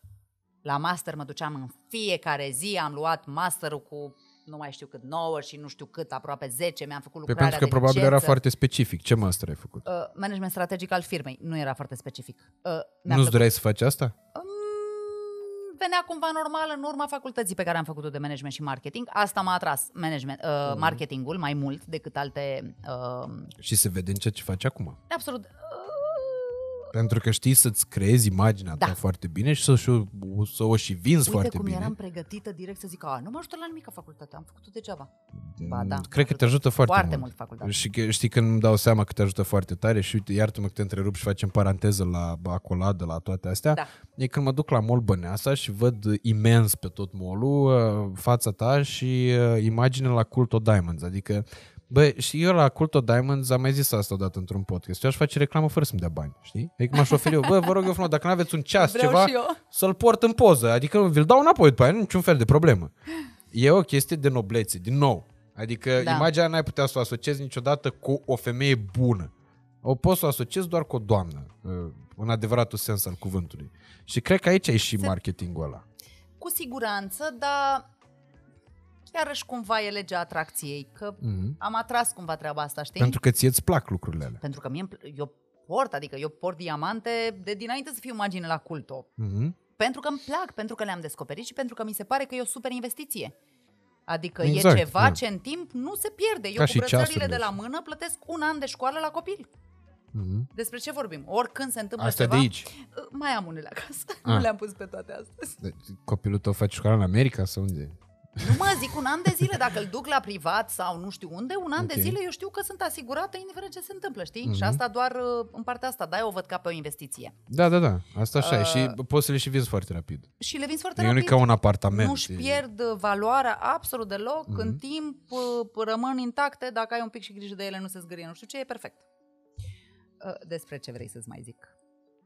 Despre Și asta cum am cu, ajuns în uh, televiziunea? Ah. Televiziunea, da. Pentru că am tot făcut tot Iertați-ne. soiul de paranteze, dar le-am făcut uh, pentru Cum că scop? nu, nu nu aveam răbdare efectiv să te întreb niște lucruri, că voiam să le aflu. A, bine. Uh, așa, și m-a dus fata asta la agenție, Andreea, Deci Uh, colega ta de bancă colega care era mea de model. bancă, care la era liceul model, din care drumul este taberii. superbă, da, și cu care păstrez legătura și astăzi. Uh, m-a dus la agenție, am completat acolo fișa, am făcut două poze în baza de date, uite-ne pe mine și pe Andreea ce împărțeam în weekend pliante la Unirii la scara rulantă. Nu știu la ce. Angajaseră de la agenție, dați-mi și mie două Păi, Așa fete să începe împartă model, pliante. da. Da, super. Împărțeam acolo pliante, dar noi ne distram, adică era Mhm. fun, nu era absolut nicio problemă. Și la un dat agenția asta organizează un concurs, iar de frumusețe nu știu ce. Mhm. Andreea, hai să participăm și noi. Unde dracu ne ducem noi? Ești nebună? Nu ne vezi cum suntem? Alea toate, nu știu cum, nu știu cum. Numai că vin din toată țara, că nu știu ce, că o să fie frumos, la la la. Era Model of the Universe 2000, nu știu cât, nu mai țin minte cât. Adică era ceva cu universul ceva. Două Zic, bine mă, mii hai, și- hai să participăm și noi. Și ne-am dus și am participat. Noi foarte drăguțe de altfel. Uh, era la un alt nivel față de Oradea. Adică Mhm. erau, veniseră niște fete. Niște Veneau din toată țara, Veneau era din toată selecția țara, națională. adică numai uh, topurile din uh, județele mari, topurile. Și veneau moldovencele mele, și alea care veneau se moldovencele recunoscute. tale, groasă era. Da, eu am fost haioasă și drăguță și ce crezi? Uh, a fost foarte tare pentru că aici uh, ne-au ținut o săptămână în cantonament. Ce înseamnă cantonament Ce înseamnă la cantonament? modul? Între fete, superb. Stăteam undeva la un hotel vis-a-vis de aeroport, dacă nu mă înșel, ceva. Uh, Mâncam împreună, făceam dalea de mers împreună, repetam că se face Mhm. scenografie și nu știu ce la uh, catwalk-uri și așa, nu te duci tu de nebună și faci cât pași vrei tu și faci Înțeles. poză unde vrei tu. Uh, Făceam sală împreună, ședințe foto împreună, tot împreună timp de o săptămână. Perfect. Împreună ăsta era filmat în permanență de B1 TV. Ah. Toată ziua când... Eu eram cea mai vorbăreață, practic. Și cea mai, hai... mă rog, haioasă. Nu cred că eram foarte haioasă, că nici acum nu sunt foarte... Mă rog, sau poate fi, habana. Dar eram vorbăreață. Mă, și aia Așa. acum voiau să facă vreun interviu cu cineva. Cu cine? Hai cu asta, că asta vorbește bine și una, două ne răspund la întrebări, nu știu ce. Și eu mereu, da, tu ce ai vrea să faci în viață? Eu aș vrea să lucrez în televiziune. Deja o dădus în actoria, la revedere. Dar de unde ți-a venit ideea? Adică de unde îți venea răspunsul ăsta în testimonialele alea? Dar nu erau testimoniere, erau interviuri. Interviuri. Păi erau oamenii de la televiziune acolo, nu A, văd și și tu eu de-aia- oportunitatea zgâscă. A, vezi? A, Despre asta e N-am vorba. fost gâscă, am văzut oportunitatea. Eu vreau să lucrez în televiziune, mi se pare fabulos, dar ce vreau? Orice să La fac B1 frumos. TV, dacă se poate. Nu știu cum să vă zic. Dacă, E canalul meu dacă de e vis. cineva interesat, da, exact. Am visat întotdeauna să ajung aici. Mă, și la sfârșit n-am câștigat niciun premiu, gen 1, 2, 3, premiu de popularitate, dragi, ce premii mai erau Mhm. acolo. Mi-a făcut un premiu special pentru mine, premiu din partea presei, de a face un soi de... Um, cum fac acum la uh, facultăți, uh, uh, ia uite ce lapsus am, de la vin. Uh, de ăsta, de vin Ei, și... de la vin. uh, uh, De vin, da. de la vin, de vin, de Așa. poveste. Uh, nu training. Cum se zice, mă? Mm, De viș. Internship. Un fel de internship, Internship. da. Altfel se zice, dar îmi scapă cuvântul, nu mai contează. Uh, să mă duc acolo la televiziune să văd despre ce-i vorba. Ok. Deci nu să apar pe sticlă. Ziua porților deschise la Ceva. televiziune. Școala altfel. Școala altfel, grădinița altfel. Ok.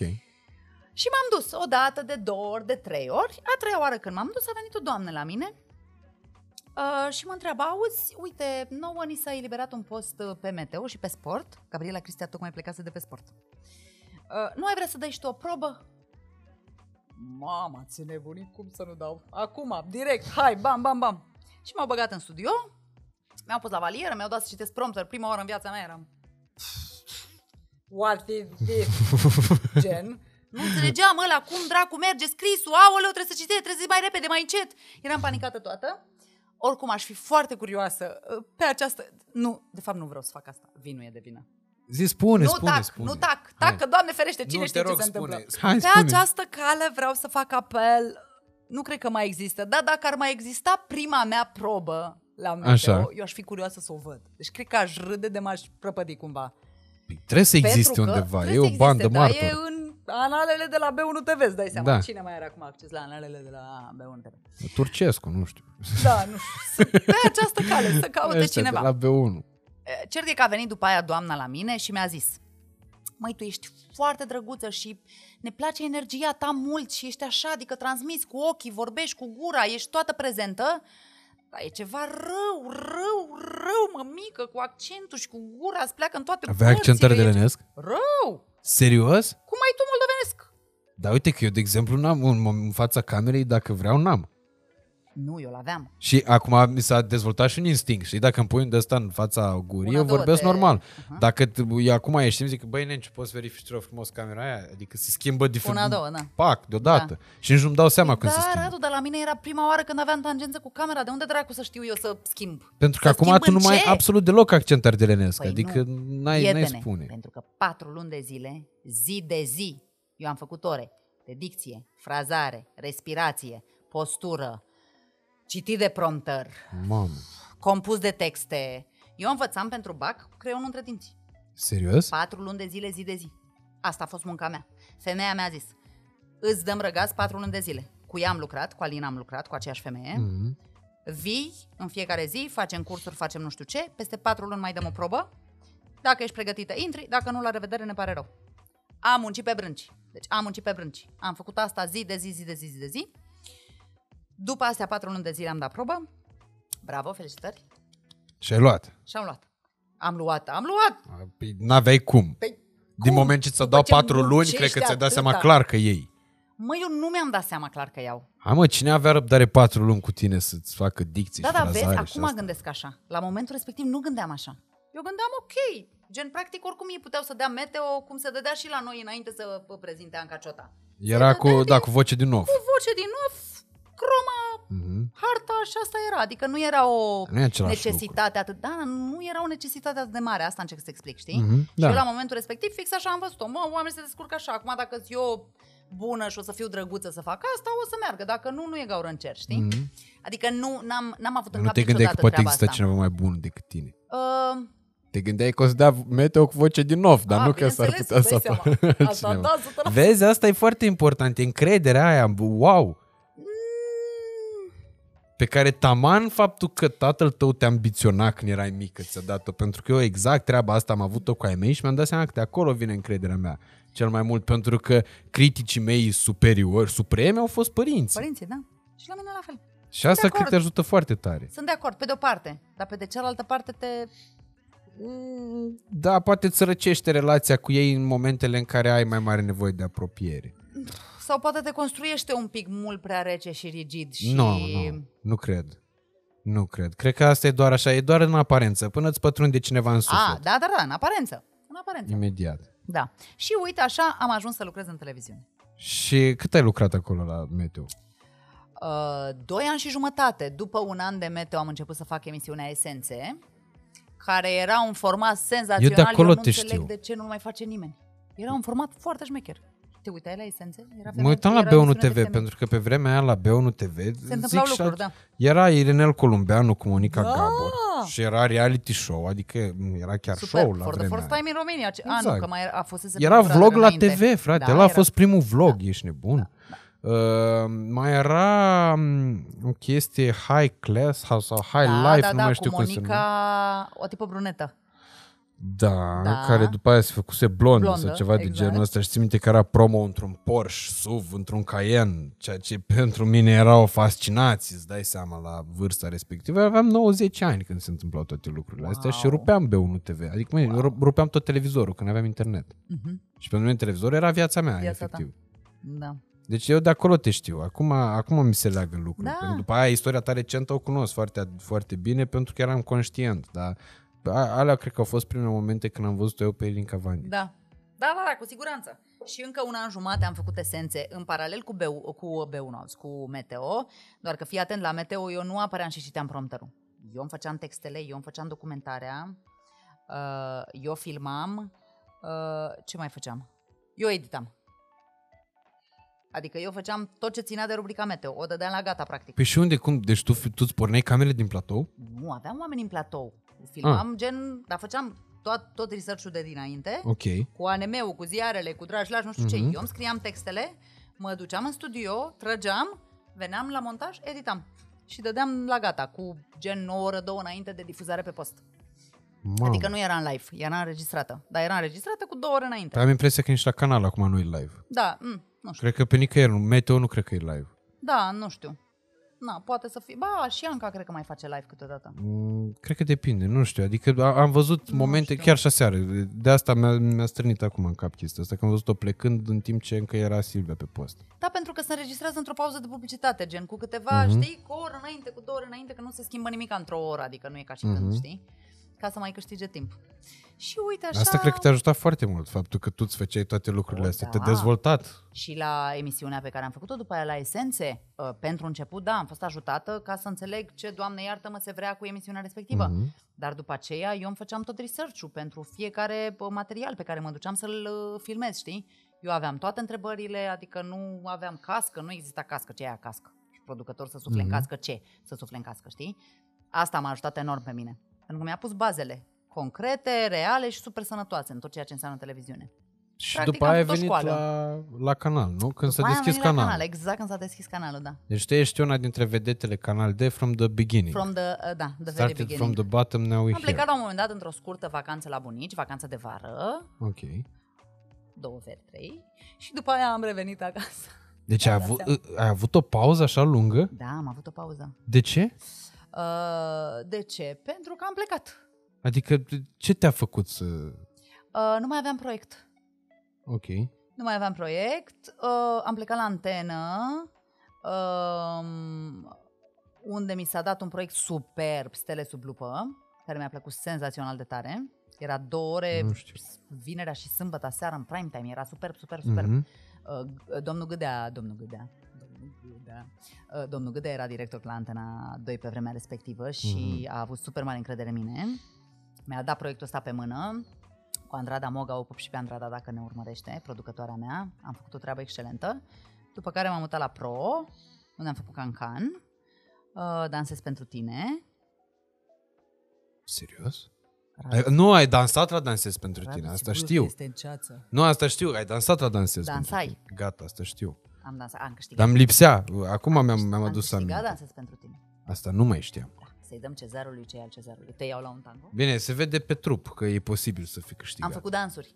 A, asta Da. nu se știa. Da, nu se știa. De când era mică. Ba, se știa. n-ai- Nu te-ai documentat. Nu, eu nu A, știam. tu nu știai. Dar ziceam nu se știa general așa, ca General, să-mi da. scuz uh, indolența. Lipsa de informație. Da. Da. da. Și după aia am venit la canal. Din nou. Dar în anii aia bă, plecați la bunica, de aia mă interesează foarte tare. De ce ai Aoleu. plecat la bunica?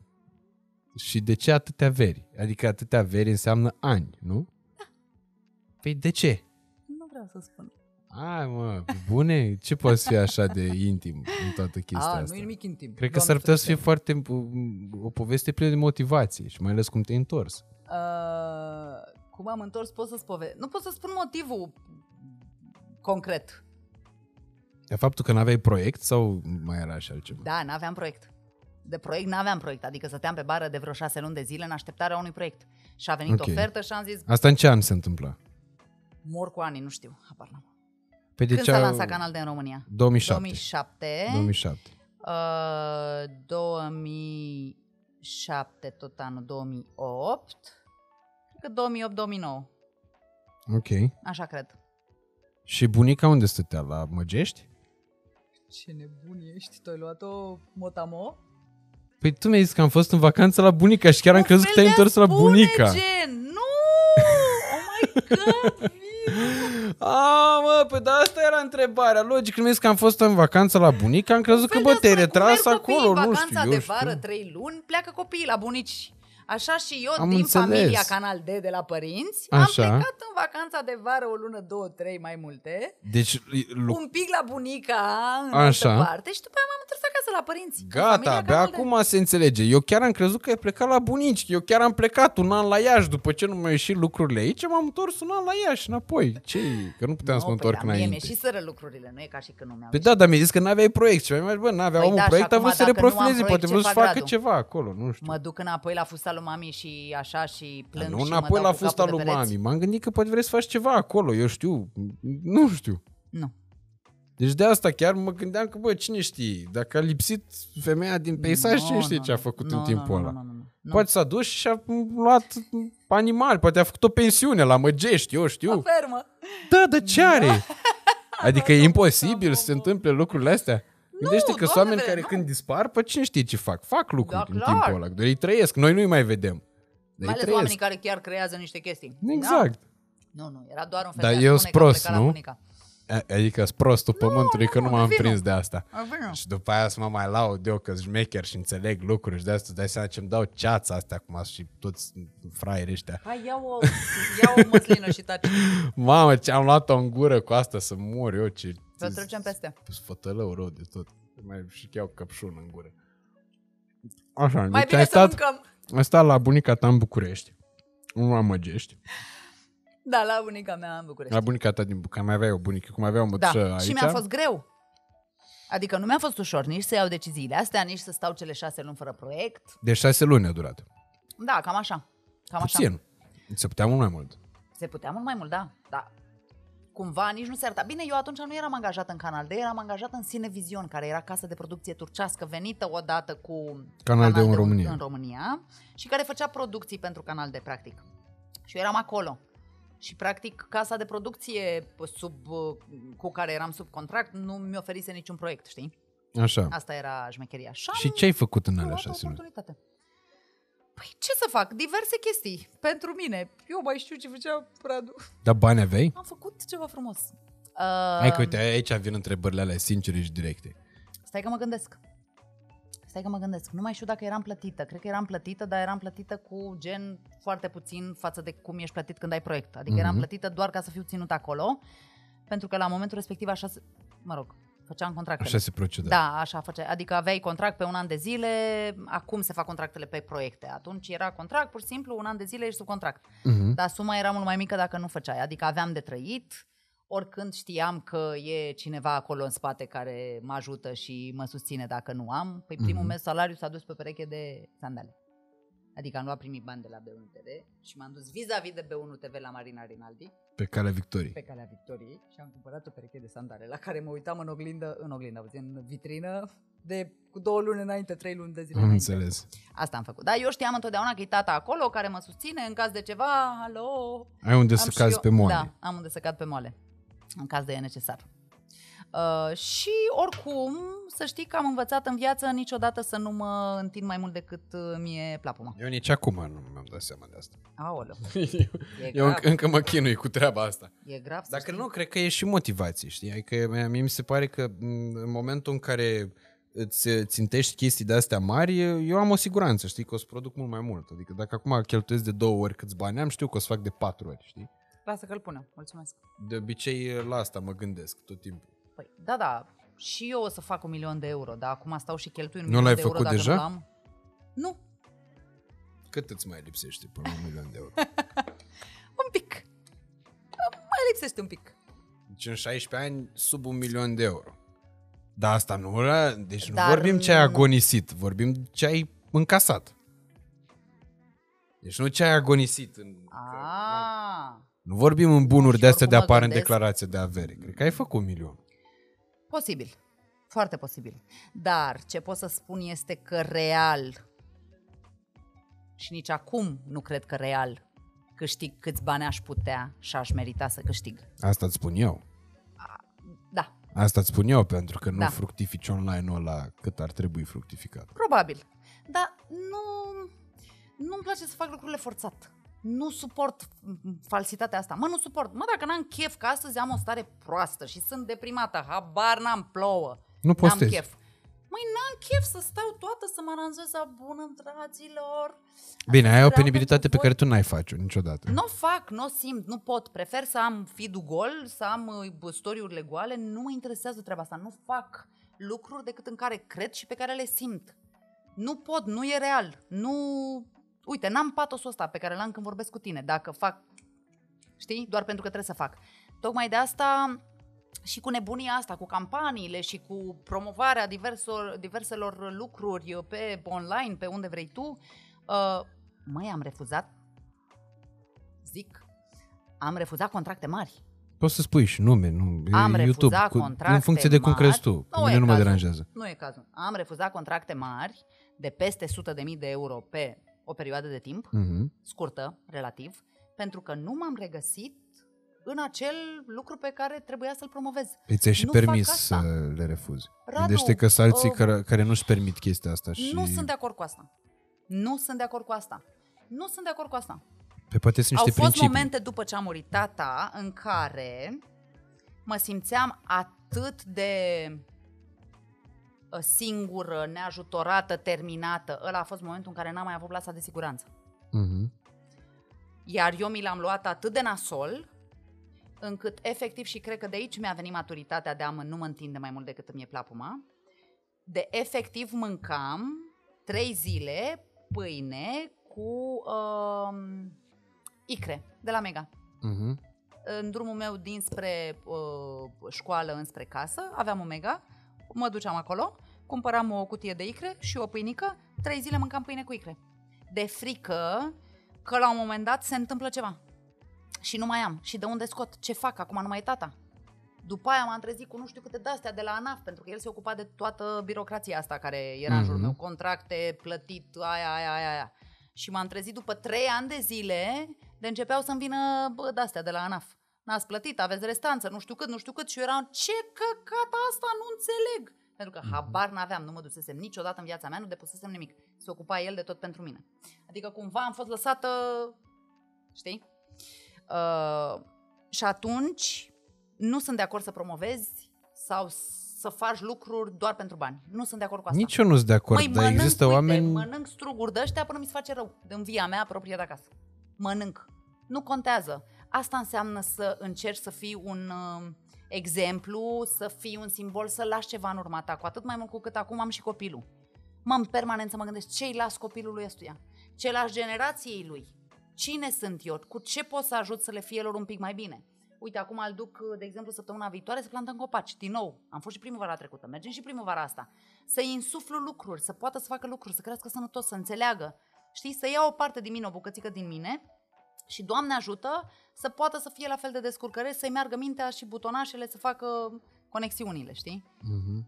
Asta e foarte important. Dar, repet, asta vine din educație foarte mult. Vine din principii, vine din încredere în um, forțele proprii. Pentru că tu, în momentul în care ai refuzat contractele, la cel mai probabil ai avut ferma convingere în interiorul tău a faptului că vor apărea altele, poate și mai valoroase și așa mai departe. Da, Radu, pentru că e normal să apară. Și mai e o chestie, e normal să apară, dar știi de ce? Iartă-mă că te întrerup. E normal să apară pentru că tu nu ești o întâmplare. Poziția ta aici nu e o întâmplare. Tocmai. E rezultatul unui parcurs greu, anevoios, uh, în care tu chiar ai dobândit uh, cunoștințe, nu numai calități. Și atunci de asta uh, tu știi ce poți, știi cât valorezi, știi ce poți să faci. Tocmai. Pe când există oameni a căror apariție în showbiz-ul de azi, ca și în cel de ieri, dar mai abitir de azi, e doar o întâmplare. Și sunt de acord cu asta, pentru că e loc pentru toată lumea și mi se pare foarte smart să știi să-ți iei oportunitățile, să profiți de ele, să scoți get the best out, out, out of Cu it, orice știi? preț? A, nu cu orice preț, clar, dar nu mi se pare că toată lumea face cu orice preț. Mm, Nu toată lumea, dar există un procent semnificativ de oameni care n-au absolut niciun fel de scrupulă și care, cărora nu li se pare nimic greșit în faptul că transmit un mesaj nașpa către comunitate. Cum au venit, așa vor pleca. Mhm. De ce în atâția ani de zile au rămas câteva nume? Și peste ani de zile vor rămâne tot câteva nume. Nu vor rămâne atâtea. De ce până acum câțiva ani nu exista online-ul? De ce peste câțiva ani poate nu va mai exista online-ul sau nu sub forma asta, poate va exista cu totul altceva? Pentru că lucrurile se schimbă, oamenii se schimbă, cine nu are substrat, uh, știi cum e, apa trece, pietrele rămân. Ai, cine ești mecher se adaptează oriunde. Exact, dacă nu ești, și vis-a-vis de pandemia asta, dacă ești și înțelegi, te adaptezi, mergi mai departe, poți și înflori. Eu am înflorit în pandemie. Chiar vreau să vorbim despre asta, că am uh, citit undeva că ai fost în depresie în timpul pandemiei. Asta e cealaltă parte. Am înflorit pe business, vorbesc. Păi da, uh, dar poate înflori, înfloritura din business a fost da. Uh, efectul depresiei din lockdown. Um, nu. N-aș zice că au Nu legătură crezi? una cu cealaltă. Nu, n-aș spune că au legătură. Păi hai să o luăm de la început. Depresia de unde ți-a survenit? Of. Um, prima oară când am simțit-o a fost după ce l-am născut pe Zian. Ok. Prima oară. Și s-a manifestat prin atacuri de panică și prin crize de plâns pe care nu mi le explicam, eu fiind o tipă super cerebrală de felul meu, uh, și pe care nu le înțelegeam și pe care nu le puteam opri. Efectiv. Adică nu puteam controla nimic. Ai avut o sarcină grea? Nu. Am avut o sarcină super ușoară, am muncit până în luna a noua. Uh, foarte dubios e că vorbesc despre sarcină cu Radu și Bulca, adică... De ce are?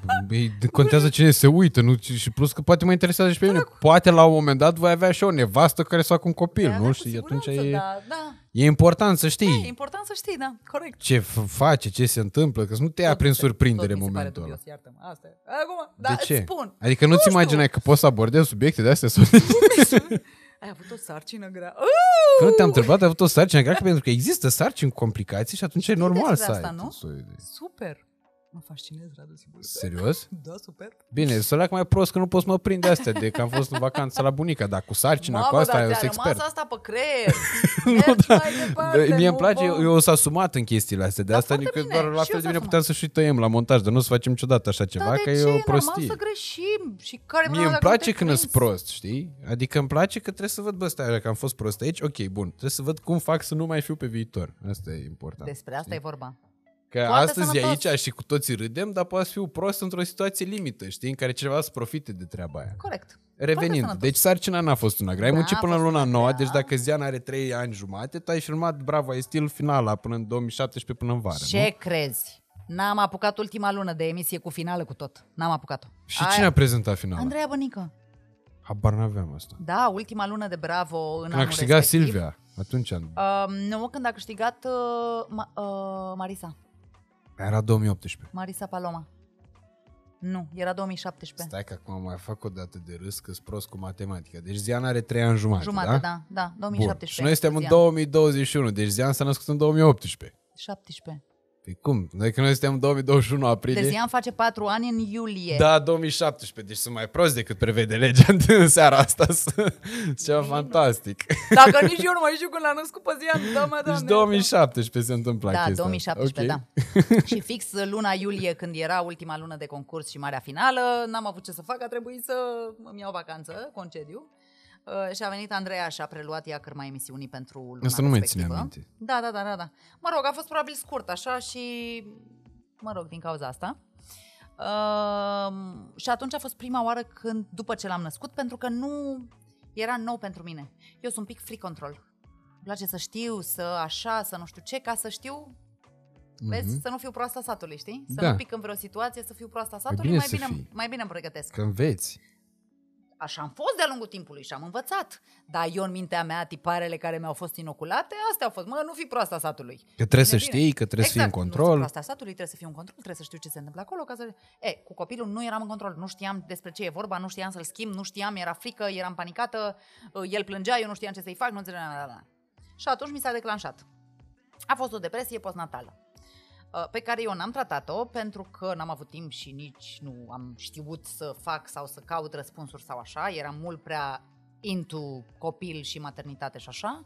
După aia m-am întors la muncă, mi-am revenit pentru că uh, revenind iarăși în mediul meu între oamenii uh, de dinainte la viața, de dinainte cumva, m-a ajutat să îmi refac cumva echilibru și să mă reînțeleg pe mine, să mă repoziționez pe mine în viața mea, știi? Mhm. Uh, și am trecut peste. Doar că în, în, în pandemie s-a întâmplat același lucru. Iarăși am stat zi de zi, de dimineață până noapte, dimineață 24 din 24, 25 din 27, doar cu copilul, doar cu copilul, nefăcând nimic, ne ducându-mă nicăieri, ne muncind, ne aia, ne aia, ne aia, ne aia. și mi s-a reactivat. Dacă voi ați oprit asta... filmările fix când a început da, pandemia. Da, da, da, da păi n-am avut ce să facem. Uh, și de data asta măcar am luat decizia smart de a apela la ajutor de specialitate și de atunci fac terapie, inclusiv în momentul vorbirii. Sunt în terapie. Uh, psihoanaliză uh, și ce vrei tu legat de partea asta spirituală, de dezvoltare, care Spune ne ajută mai multe să ne despre asta. nivelul. Eu n-am uh, fost în viața mea la psiholog. N-ai fost la psiholog? Nu, deși știu că poate aș avea oarecum nevoie, dar n-am fost nu dintr-un orgoliu, pur și simplu n-am, uh, nu s-a legat cu mersul ăsta. La... Am avut și o perioadă de asta. Nu suntem crescuți așa. Mm-hmm. Noi nu înțelegem ce înseamnă asta, nu ni se leagă pentru că nu ne vine natural să facem asta. Că nu suntem crescuți așa. Uh, însă mersul la psiholog ar trebui să fie mai uh, des decât mersul la dentist cumva. Ar da, la dentist nu am fost vreo 5 ani, ceva de genul ăsta. Da, nu se pune atunci. Nu, o dată pe săptămână măcar tot omul ar trebui să aibă un terapeut acolo unde se duce și golește din prea plinul pe care l-a acumulat în toată săptămâna asta și de bune și de rele, uh-huh. ca să se poată reechilibra un pic. Dacă și găsești terapeutul bun, că și asta e altă chestie, nu faci cu primul venit, primul găsit. Că poate nu te potrivești cu... Ai fost mai nu... mulți până da, să găsești da, pe cineva da, potrivit. Da, da, da, da. Și am făcut câte puțin, câte puțin, câte puțin, până am simțit că mi-am găsit omul cu care pot să vorbesc și cu care pot să fiu deschisă vis-a-vis de lucrurile pe care le simt și care mi se întâmplă. Multe dintre ele da, au legătură, că de asta spuneam uh, mai devreme, când ai zis tu că uh, modalitatea în care tata a știut să mă crească m-a ambiționat foarte tare. Da, și aia îți ziceam că a venit la pachet cu altele. Tu ai zis că a venit la pachet cu altele, că uh, răceală nu știu ce. Nu. A venit la pachete cu niște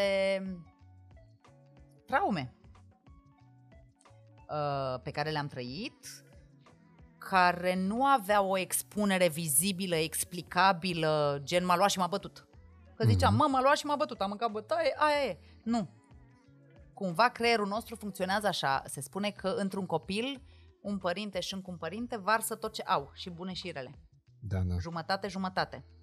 Uh, varsă la modul de energetic, conștient, uh, informația pe care o au ei și pe care au primit-o, o dau mai departe la modul ăsta, lucru care s-a întâmplat și cu noi, lucru care se întâmplă și cu copilul meu și tocmai de asta îmi place să fac terapie pentru că... Atunci te-ai speriat, probabil, gândindu-te că tu ar, ai putea să-i dai toată energia aia pe care o aveai tu și pe care nu ți-o explicai să o transmiți lui, copilului. Uh, nu știam atunci de treaba asta, pentru că nu făcusem terapie, nu mm-hmm. știam ce cu terapia, mi-am explicat abia acum. Atunci okay. nu. Atunci m-a speriat pur și simplu ideea de nou, de nu știu ce mă fac acum. Și plus toate transformările hormonale care se întâmplau în corpul meu. Toate adunate rezultă depresie postnatală. Ok, dar asta din pandemie? Asta din pandemie, tot nu începusem terapia. Adică avea tot legătură cu uh, statul ăla în casă, blocat, uh, eu nu sunt eu n-am viața asta, eu îmi doresc să fiu, să mă duc, să fac, să zburt, să creez lucruri, să iau legătură cu oamenii, să fac alte chestii. Nu pot toată ziua să stau, haide mama să ne jucăm cu mașinuță, haide mama să colorăm, haide mama... Adică fac asta cu drag. Dar și recunosc asta, sincer, public, fără absolut nicio problemă, nu pot să o fac 24 din 24. Ești nu normal, sunt construită pentru, că, da. pentru asta. Nu pot 24 din 24. Păi tu ești poate dintre... mamă nasoală, poate, nu știu, aruncați cu pietre, nu mă interesează, mi-asum. Nici de cum. Cred uh, că ești o mamă modernă.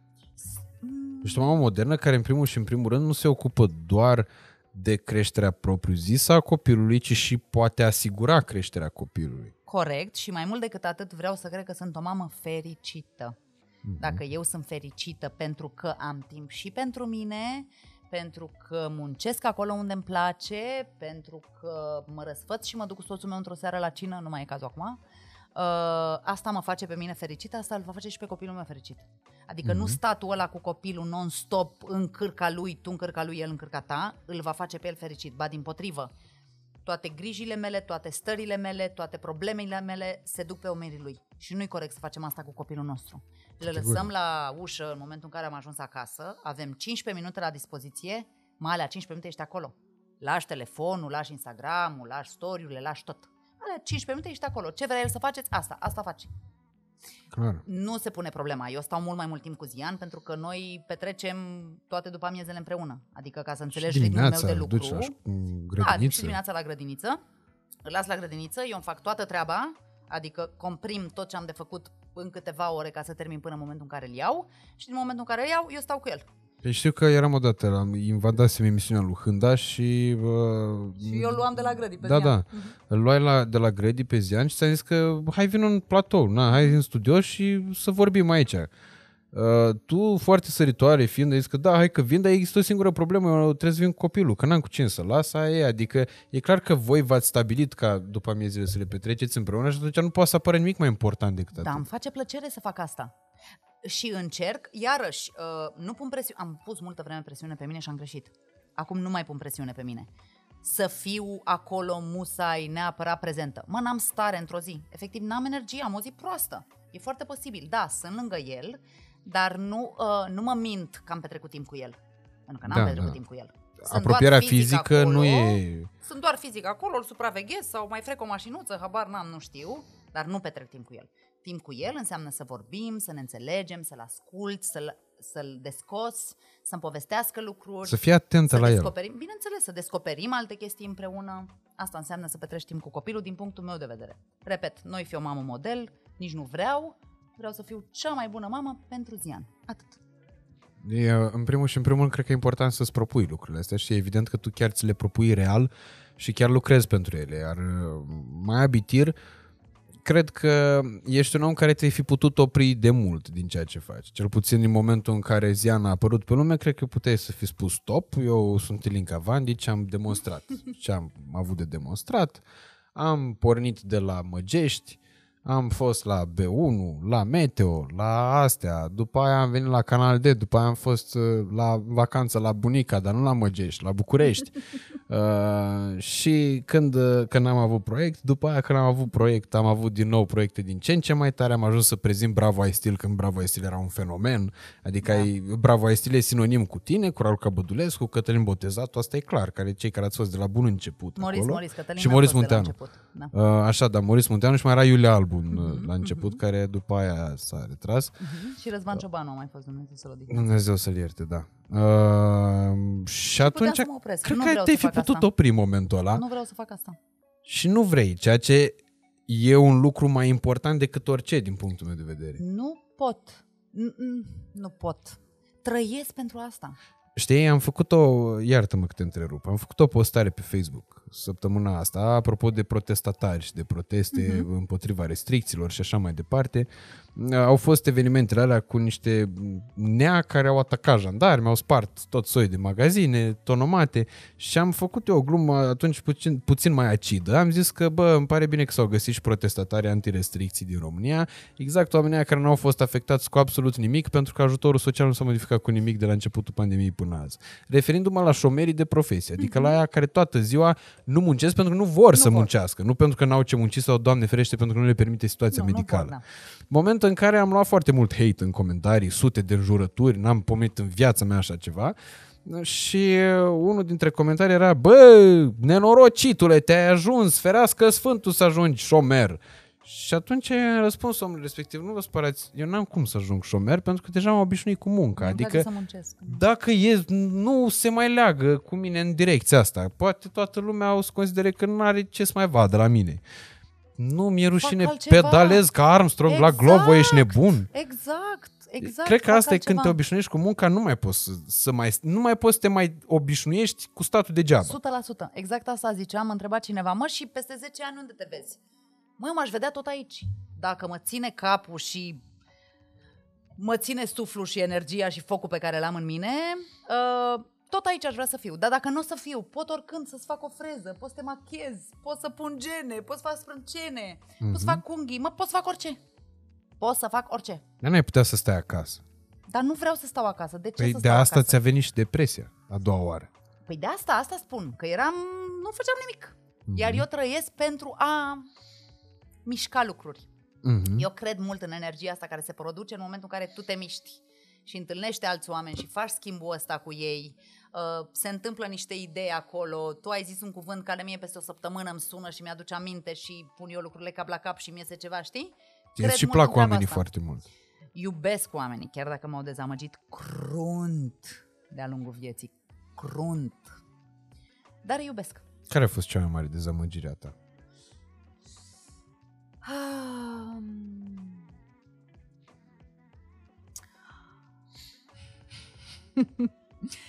Mi-e și greu să-ți... Una. Le-am simțit cumva pe toate la fel. Zi una uh... pe care ai simțit-o puternic, așa, în care un om te-a dezamăgit. Uh...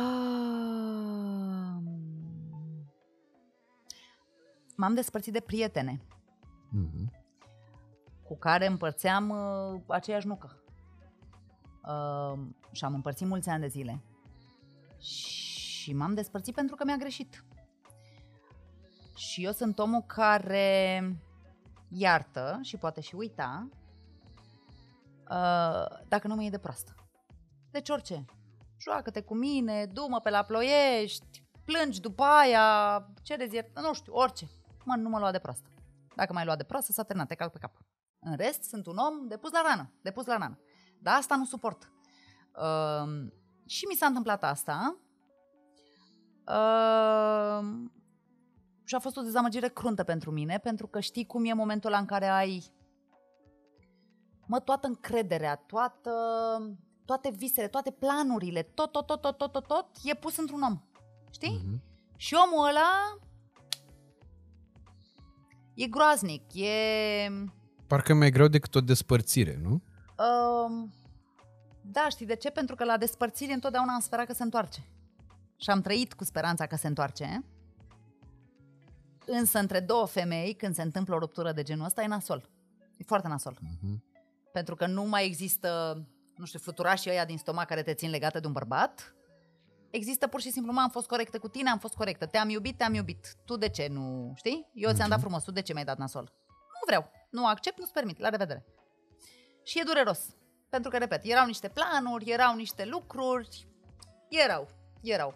Mi s-au uh, reproșat niște lucruri care nu erau adevărate și, în general, minciuna mă doare neadevărul. Mă doare teribil de tare, teribil. Uh, și s-a încercat subit să mă calce pe cap. Lucru pe care nu pot să-l permit. Uh, și asta, nu, ți-am zis foarte, te-am dus la ploiești, nu mi-a plăcut întrebarea asta și nici răspunsul meu. De ce? Mie mi-a plăcut mi-a foarte plăcut, mult. Pentru că nu pot să-ți spun concret ce s-a întâmplat. Nu pot să spun concret ce s-a întâmplat. Dar nici nu trebuie să-mi spui concret. Cred că fiecare poate să-și tragă să înțeleagă uh, ce dorește, o da. concluzie da. din chestiile astea, pentru că eu sunt de părere că fiecare trăiește chestiile astea. Uite, pe mine uh, certurile cu prietenii mei apropiați m-au durut mult mai tare decât orice despărțire și am fost părăsit. Adică din toate relațiile am ieșit părăsit. Două câte au fost, dar din ambele am ieșit părăsit. Toate? Știi?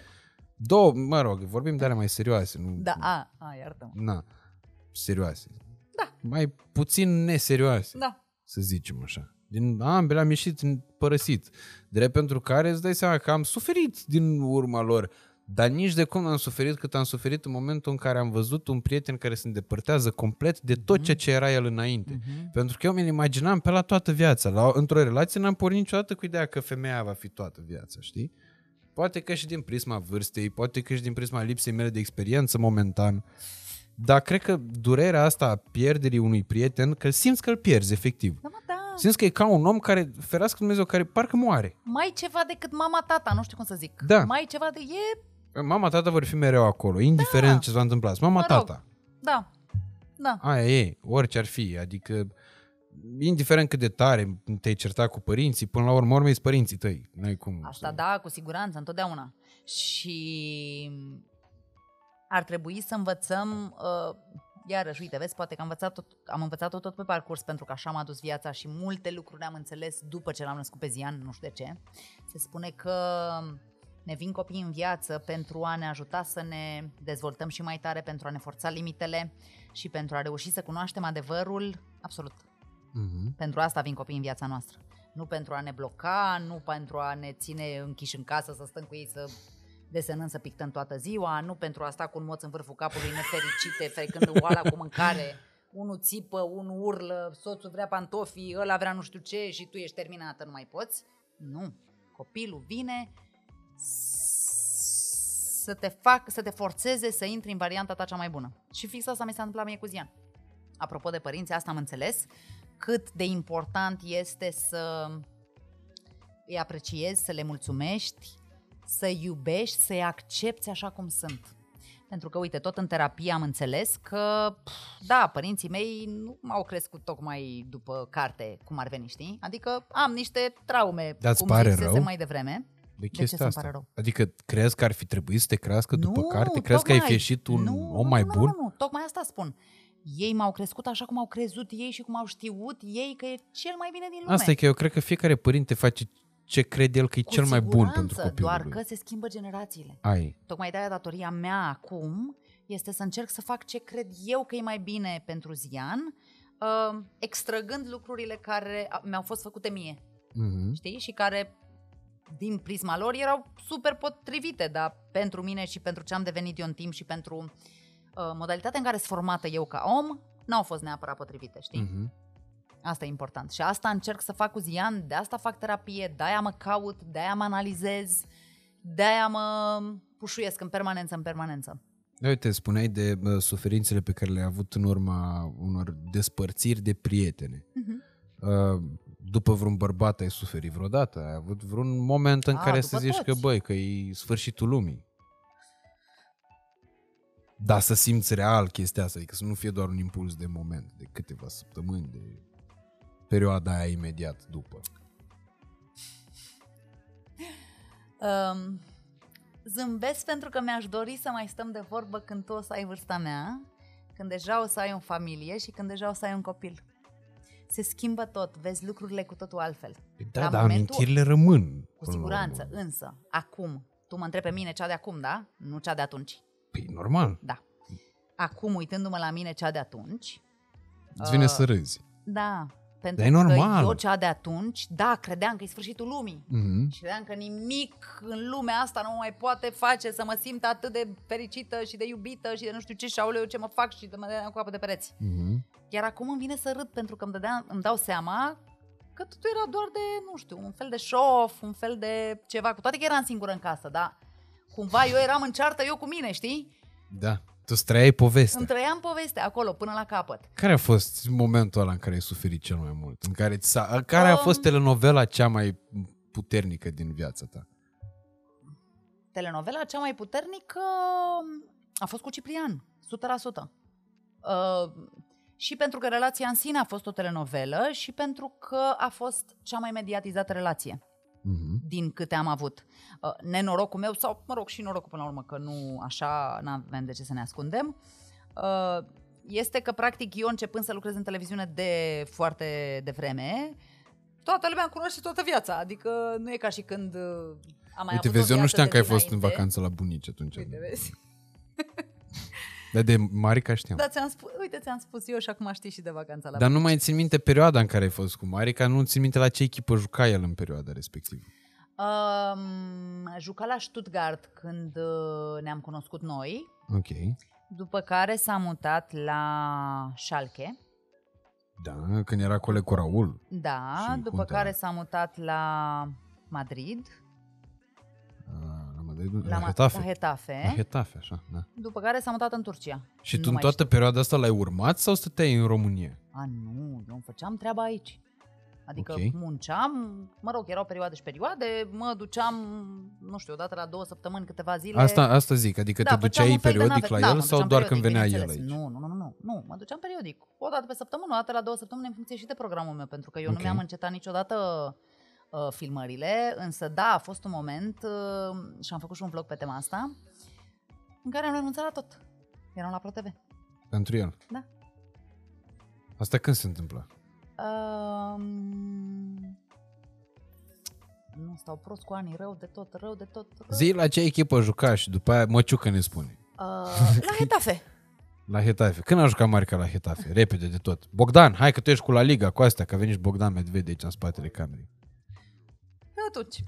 Ok. Um, Și ai renunțat la uh, tot? Se terminase Dansez pentru tine, câștigasem Dansez pentru tine. Mhm. Uh, noaptea la, nu știu, 12.1 cred că am ieșit din direct cu premiu în brațe. Dimineața la 6 aveam bilet de avion să plec. Cu bagajul făcut deja. Și am plecat. Cu bagaj, uh, știind că pleci Da. de tot? Da.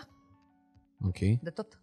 În condițiile în care trebuia să mai duc pe la niște emisiuni pe aici. Știi cum se face, nu? Mhm. Să arăt premiu. Uite, frumos, Da, da. pozez frumos. Na, Așa se nu, face, da. am renunțat la tot. Am renunțat la tot, am zis, nu mai gata, la revedere, am plecat la revedere. Pentru că el mi-a cerut asta, nu pentru că eram eu nebună și mă băgam eu în seamă. Uh, și am stat acolo vreo două luni de zile, cred că am stat. Și după două luni s-a întâmplat uh, întâmplarea. Despărțirea.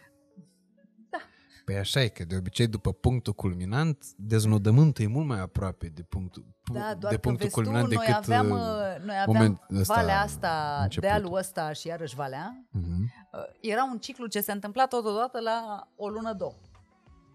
Ai o relație bolnavă. Da. Care te duce așa, știi? Baie bine, baie Șapte rău, ani a baie bine, ținut. baie rău. Șapte ani a ținut. Mamă, Șapte ani. și n-ai ieșit cu sechele din chestia asta. Am ieșit cu foarte multe sechele. Tocmai de-aia fac terapie. Ia uite Ok. ca să pot zâmbi și să mă mai pot bucura în continuare de viață, de... Dar Uh. care erau certurile? Care erau motivele de ceartă? Adică ce vă făcea să aveți uh, momentele de Infidelitatea. down? Fidelitatea lui? Infidelitatea. Inf- a lui? a, nu, a mea. Logica lui. Uh-huh.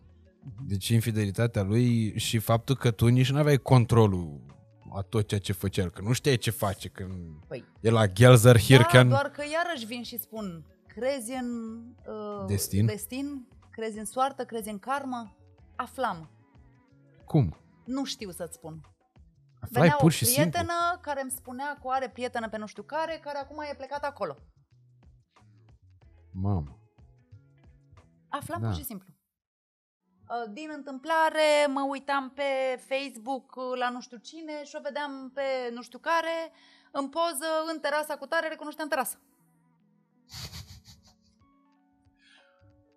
Știi? Da, da. și aia- Asta e și o marcă a inteligenței până la urmă urmei, pentru că uh, poți să-ți dai seama de niște lucruri mult mai rapid și mai facil. Eu cred că Dumnezeu m-a iubit și m-a protejat întotdeauna și mi-a arătat sub foarte multe forme că nu e potrivit pentru mine și bine pentru mine să fiu acolo și să stau acolo și să mă implic atât de mult. Mhm. în această relație mă refer, uh, doar că eu n-am, efectiv m-am, n-am vrut să accept. Și am zis, nu, nu, eu merg mai departe, merg mai departe, merg mai departe. Și la cât timp l-ai cunoscut pe soțul tău după despărțirea de Ciprian? Uh, doi ani? Cred că la doi ani de zile. Și relativ rapid. Pentru tine, rapid. Nu, raportat la șapte ani. Raportat la, La șapte, șapte ani. ani de rețele de de ce? relație? Consider că trebuie să stai după aia în doliu șapte ani? Nu, cât a nu, ținut sub nicio relația? formă, sub nicio Ah, formă, dar, dar? faptul că ți-ai găsit sufletul pereche da, și b- bărbatul alături de care te-ai hotărât să-ți întemezi o familie, familie, să da. ai un copil, l-ai găsit destul de rapid după, adică în timpul ăla puteau să mai urmeze multe alte încercări m, Pentru ratate, că să Andrei, zicem. pentru că Andrei... multe alte uh, mingi în bară, apropo da, da, da, de da. fotbal. știi? Da, da, da. Pentru că Andrei mă pândea și mă aștepta de multă vreme. Mm? E și asta adică o el treabă. a știut și-a tatonat terenul, și-a așteptat, și-a știut cum să se infiltreze în cercuri de prieteni, astfel încât să se poată apropia de mine într-un mod o întreagă supernatural, o întreagă strategie. Uh, da, pentru că el a încercat să mă abordeze pe mine uh, înainte, gen cu mașina, asta trebuie să te povestesc neapărat. Ia, povestește-ne, că e Dar aici nu e suntem. foarte mult de povestit, dar Păi mie mi se zi, pare mă. foarte interesant. Ia zi. Eram cu mașina pe supod aici la Băneasa, urcând spre uh, Pupuzii, Casa Presei Libere, da? Mm. Și mergeam, eu nu știu, pe a doua bandă cred că mergeam. Și mergeam cătinel, cătinel, cu ochelarii la ochi, nu mai știu, ascultam muzică, ce fac eu în mașină, habar n-am. Și în stânga văd că în paralel cu mine, paralel cu mine, paralel cu mine, paralel cu mine. O mașină bengoasă, gen. Frumoasă, neagră, nu știu ce. Aha. Și mă uit la un moment dat, el era cu geamul jos. Hei, bună! Nu știu, Am înțeles? și eram... Aha. Pac. I-am dat Da. cu flit. Păi cum altfel? Bineînțeles. Altă dată m-a sunat. Bună, știi, uite, mă, sunt Andrei, aș vrea și eu, te-am văzut nu știu unde, ești foarte drăguț, aș vrea să te invit și eu dacă vrei la o cafea, la un nu știu ce. Cine ești, nu te cunosc, de unde ai numărul meu, nu mă mai sună niciodată. Bam. Adică l-am trecut prin niște, înainte de a ști că el... Dar tu Astea când mi l-ai le-a- văzut atunci prima dată, ce ai zis? Când l-ai văzut atunci în mașină. A, nu l-am remarcat. Mi-a pove- Asta se întâmplă pe Adică care nu mi te le-a interesa. povestit Pentru tine el era după aceea. unul care strigă Da, după Elinca bineînțeles, Vandici. Da, bineînțeles. Și el după Ok. aia mi-a povestit că se întâlnea cu mine sau s-a întâlnit cu mine și m-a urmărit de nu știu câte ori. Dar eu habar n-aveam, nu mi-am adus aminte de absolut nimic. Pentru că nu-l văzusem, îl văzusem așa, mă rog, în trecere pur și simplu. Și Așa. pentru că nu era timpul lui. Nici pentru el, nici pentru mine. Nici eu nu eram în timpul lui. Păi așa se întâmplă, știi? Așa se Lucrurile... întâmplă. Așa a fost să se întâmple. Mhm. Fix așa le-a potrivit Dumnezeu. Și uh, apropo de The Founder, că m-am uitat aseară, că mi-am pus măciucă The Founder și spunea personajul ăsta, cum îl chema mă pe Michael Keaton în film? Ray și mai cum? Ray Nu am Kroc. văzut. Ray Kroc, Așa. cel care a furat McDonald's-ul practic și s-a îmbogățit din el, um, spunea că, bă, totul e perseverență, perseverența, perseverența. El probabil a crezut în chestia asta, a crez, nu uh, cred că a fost o obsesie, știi? Că mai e Nu, și chestia asta, exclus. ai relații de alea sau ai momente în care ți se pune pata pe o anumită femeie sau ca el femeie a pe un zis anumit că, bărbat. Uh, el a simțit că eu trebuie să fiu soția lui și mama copiilor lui. El așa a simțit, că m-a văzut el, nu știu unde m-a văzut. Dar, cum să zic, n-a dat foarte mare importanță sentimentului, știi? Și pur și simplu, viața după aia și-a urmat cursul. El a mai avut o relație două, eu eram în altă relație, el m-a mai văzut odată, i-a mai atras atenția, gen. Iar s-a gândit, ai, Linca, nu știu ce, știi? Adică a fost o chestie cumva construită în timp. Eu iarăși cred mult în destin. Cred că el a simțit și am simțit și eu când l-am văzut fizic pentru prima dată, știi? Ok. Nu în mașină atunci, că atunci nu-l văzusem. Când l-am văzut, față în față. Și Când a atunci venit a cu mare fost, buchet de uh, flori. când l-ai văzut prima dată față în față, a fost dragoste la prima vedere sau... Uh, pentru el era deja de mult dragoste Bine, la de- prima vedere. Prima vedere la televizor, dar așa și eu m-am Uh. îndrăgostit de Simona Pătruleasa în 2007. dar n-am, Superb. N-am alergat-o prin oraș. Superbă, că n-ai între timp, alergat-o, nu? până să prind eu picioare să o alerg în oraș, s-a căsătorit femeia, a făcut un copil, gata, sănătate. Nu. Da, știu ce zici, Simona este superbă. E și acum, dar a- Este superbă, asta zic. e absolut minunată. Nu Da, știu, este. din, pentru mine era o fascinație. Simona Pătruleasa și n-a fost nimic mai Când mai prezenta fascinant. știrile din sport. Da, Da, da. da. Da, Pentru și pe- toți bărbații din România și nu numai, cred că era... Era senzații și Era nebun. senzație. Special de-aia mă uitam știrile. Erau mult mai bune la ProTV. Hai să recunoaștem. Erau mult mai șmechere la ProTV. De-aia mă uitam la Antena 1 că apărea Simona Pătruleasa. Da, Aia bineînțeles. Și era. ce crezi că ei erau fraieri și nu știau asta? Logic că știau. Au fost fraieri că au pierdut-o. A, că au pierdut-o după aia. Au pierdut-o și gata. Acum e la noi și că e foarte bine că e la noi. Da, foarte bune, da. Și ne mândrim cu asta. Putem Da. chiar să o Să o atingem. atingem. Exact.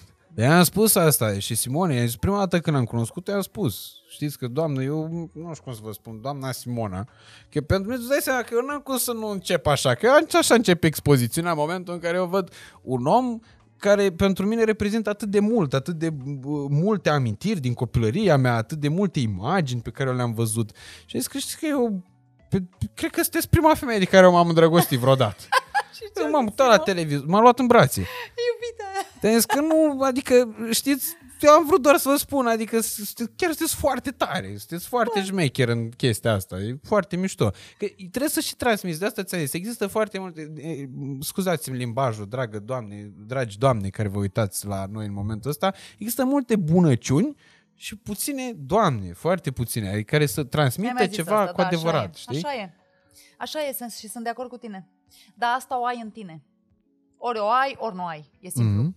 Adică puteam eu să, să, să studiez, să cresc, să șlefuiesc, să nu știu ce. Mă, dacă nu ai în tine, nu ai Dacă în tine. nu ești un om plăcut, Plus n-ai să că- fii niciodată. Exact. Oricât de mult ai încercat să fii Exact. plăcut, se vede, e, ești mai neplăcut încercând să fii Încercând plăcut. să fii plăcut. Exact. Sunt de acord cu tine. Și, din păcate, și societatea în care trăim, firea la naibii de societate te forțează să încerci să fii plăcut. Te forțează. Că vrei să fii Și acum cunoscut, mai ai abitir, vrei și- ca și niciodată. Acum, clar, 100%. De, de- de asta zic și apropo de ce vorbeam mai devreme cu influențăreala și cu toate lucrurile astea, cu face review-uri și sună atât de fake în momentul în care vezi filmările alea cu uh, am făcut niște poziții, e foarte drăguț produs, se vede că tu nu știi nimic despre produs. Știi? Adică se vede. E limpede că e totul fals. Tu încercând să pară că totul e foarte bine și foarte corect și foarte, Foarte corect, frumos. Eu cred că lucrul ăsta e, de fapt, cel mai mare falsitatea asta este dușmanul cel mai mare a omului modern. Uh, a omului prost, aș zice. Mm-hmm. Că omul deștept n-are cum să pice în plasa asta niciodată. Omul deștept știe ce să-și ia. Da, mă uit la tine, că îmi place că ai sânii mișto și îmi place cum vorbești și timbrul vocii tale, nu mă interesează ce-mi prezinți. Eu mă uit la tine că îmi place de Exact. tine. Dar nu pun botul la ce-mi spui. Exact, Sau da. pun botul la ce aleg eu să pun botul. Nu la tot. Mhm. Uh, aici cumva se face și diferența. Eu, de exemplu, când uh, iau un contract, iau un proiect, iau orice Mi se trimit produsele înainte cu o lună, două, le testez, văd despre ce e vorba, citesc despre ele, îmi dau seama dacă mi se potrivesc, nu mi se potrivesc, dacă sunt ok sau nu sunt ok, le cer certificate pentru, mă rog, care sunt produse de skincare sau așa mai departe. Adică îmi iau toate informațiile să știu că produsul ăla e bun și că într-adevăr face ce se zice că face, cum e la prezentare, știi? Uh-huh. Adică de multe ori uh, mi se spune că inclusiv în uh, campanii vorbesc cumva ca la, telefo- ca la televizor că prezint. Păi prezint pentru că eu știu despre ce vorbesc. Adică da. eu m-am dat cu crema aia de mi-au venit dracii până când m-am apucat să zic de ea. Uite, mă dau cu crema asta. Păi de ce te uh-huh. de? Păi uite, de aia, de aia, de aia, de aia și spun, îți vorbesc o oră întreagă, știi? Da, uite, apropo de chestia asta, nu crezi că ar fi oarecum o idee bună de strategie de a atrage exact, uite, pe modelul culto, cum povesteam mai devreme, uh-huh. că tu mhm. folosești diamante, îl folosești, pardon, porți diamante uh-huh. de mult înainte de a avea contractul ăsta. Nu crezi că ar fi oarecum o strategie bună de a atrage exact sponsorii lucrurilor pe care tu le folosești? Um, nu este un task pentru mine asta. Bine, e un task al lor să te găsească pe tine, asta categoric. Dar poți să atragi fără să-i tragi de mână, știi? E că nu cred asta. că trebuie să-i tragi de mână neapărat. Adică uh, eu fac asta, dar o fac nat- uh, super natural, negândindu-mă la ei. Pe mine nu asta mă interesează. Dacă mie o fată fa- Nu, tu o faci pentru că îți place. Eu o fac pentru că e, face parte din viața mea. Uh-huh. Adică dacă o fată mie îmi scrie, spune și mie, te rog, cu ce șampon te folosești? Uh, cu ce șampon te folosești? Cu ce șampon te speli pe cap? Da. Mă duc în baie, iau șamponul și fac story cu șamponul. N-am niciun contract cu șamponul. Da, asta... Nu te supăra. Da. Și cu ce te dai pe sprâncenele, că ți-au crescut sprâncenele? Mă duc în baie, iau soluția, le arăt soluția. Le zic, mă, nu pot să vă și recomand. există soluții că... pentru sprânceni ca da. să-ți crească? Da, bineînțeles. Dacă să le micșorezi, nu există? Nu există. Uh, foarfecă. Sau ceară, le epilezi. Da, da. Păi nu, că le-am ras eu odată, când eram mai mic, aveam vreo 10 ani și am vrut să fac ca la fotbaliști. Oh, super și când mi-am ras sprâncenele și de asta sunt condamnat la 3 săptămâni dacă nu mă pensezi, e sănătate. E sănătate, Albulescu, da? Și mă super. doare de mor, nu vrei Super, să știi. ce-mi place, ce-mi place. Da, Sunt da, un da. fătălău, aplauze! Chinuiți-vă, Dacă am vrut să-mi fac și o linie ca Benzema aici, dar mi-am ras toată sprânceana și aia a fost. Da, este. Dacă ai nevoie, poți să mă întrebi. Despre asta vreau să te mai întreb, uh, Ilinca. Uh, eu sunt fan Ilinca Vandici pe Instagram de vreun an și ceva, în sensul în care sunt mega fan a rutinei tale zilnice de antrenament. Văd că postez foarte des cum te antrenezi și mi se pare foarte tare să faci chestia asta, adică cred că ești genul de femeie care ai putea să o rezolvi din dietă. Adică dacă ești atentă la ce mănânci, nu cred că ai putea să scapi de sub control uh, situația siluetei tale. Dar uh, modul în care te antrenezi, și asta se și vede, se vede bă, cu ochiul liber, mai ales pentru un conesor, îți dai seama că acolo e foarte multă muncă, e muncă în draci. Se vede când uh, îți suflici mâna să văd uh, niște linii care la un om care nu trage tare, nu se văd nu liniile văd. alea. Uh, vreau să te întreb chestia asta. Când ai descoperit pasiunea asta pentru sport și cum ți-a devenit uh, atât de uh, importantă încât să devină o rutină? Um, hai să pornim de la spune că iubesc sportul, dar nu îmi face de fiecare dată plăcere să mă duc. Adică mm-hmm. câteodată mai bine aș prefera să ies la o cafea cu o prietenă sau să dorm. Vezi, Dar măciucă? trag de mine să fac asta. Mm-hmm. Efectiv, trag de mine să fac asta. Cu atât mai mult cu cât dacă o faci de mai multe ori pe săptămână, devine la un moment dat istovitor. Eu având un program, așa cum ai zis și tu, super puternic de antrenament, asta înseamnă că după ce mă antrenez, sunt terminată. Cât durează? Adică foarte obosit. O oră și jumătate. O oră mm-hmm. jumătate. O dată la... Vezi?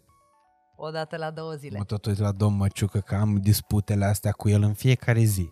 Absolut în fiecare zi, că el își tot găsește scuze. Și atunci zice, dacă te aduc neculai la tenis, tu reziști un meci întreg. Zic, bă, dacă mă dacă intru în terenul ăla, intru, da. nu, chiar, chiar dacă nu-mi place, dacă am intrat, zic, bă, duc până Trebuie la capăt. Da, Trag de, de mine și o chestie de a trage de tine și o oră jumate mi se pare mult. Adică... Mult, mult și fac greu, foarte greu. Uh, eu am făcut dansuri de când eram mică, din clasa 1 mama m-a dus la dansuri. Mm-hmm. Dansuri, uh, nu știu, din astea, în grup, uh, balet, am făcut teatru Ikebana, mă rog, la clubul de copii, cam toate activitățile care se făceau, eram și eu prezentă la ele. Atunci mi-am descoperit pasiunea pentru dans uh-huh. pentru artă, pentru muzică, pentru nu știu ce. Uh, și am făcut până, cred eu, cu 2 ani înainte să mă mut la București, până am plecat la ora de la liceu. Uh, după care, uh, cred că de vreo mai mult, cred că am deja vreo 8 ani de zile, uh, constant, constant, constant mă antrenez. Adică cu pauze, nu știu, vacanța de, primă, de primăvară, de Paște, vacanța de când plec din țară, nu știu ce, într-adevăr există. Numărata ai mai mult de o lună într-un an? Uh, nu, cam pe acolo. Cam pe acolo. Dar știi dar, că sunt importante și pauzele alea, adică trebuie să existe. Sunt foarte importante și mă simt foarte bine când le am, dar, acum ați mai zic o chestie tare, uh, sau poate nu, habar n-am.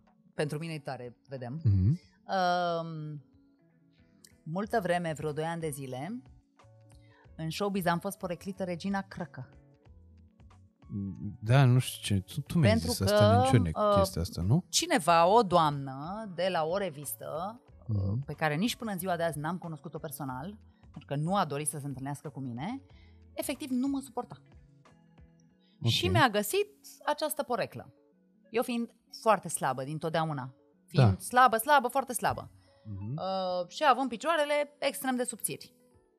Uh, nu e cazul nici acum, n-a fost cazul nici atunci de a fi crăcănată. Doar că aveam deci într-adevăr picioarele pici- foarte Picioarele tale ar putea fi model, așa, acum, exemplu da. de statuie. Dar ca să înțelegi, am suferit enorm în perioada respectivă. Adică, efectiv, eu nu mai aveam nume. Peste tot cine orice scria de mine, pomenea de asta. Uh-huh.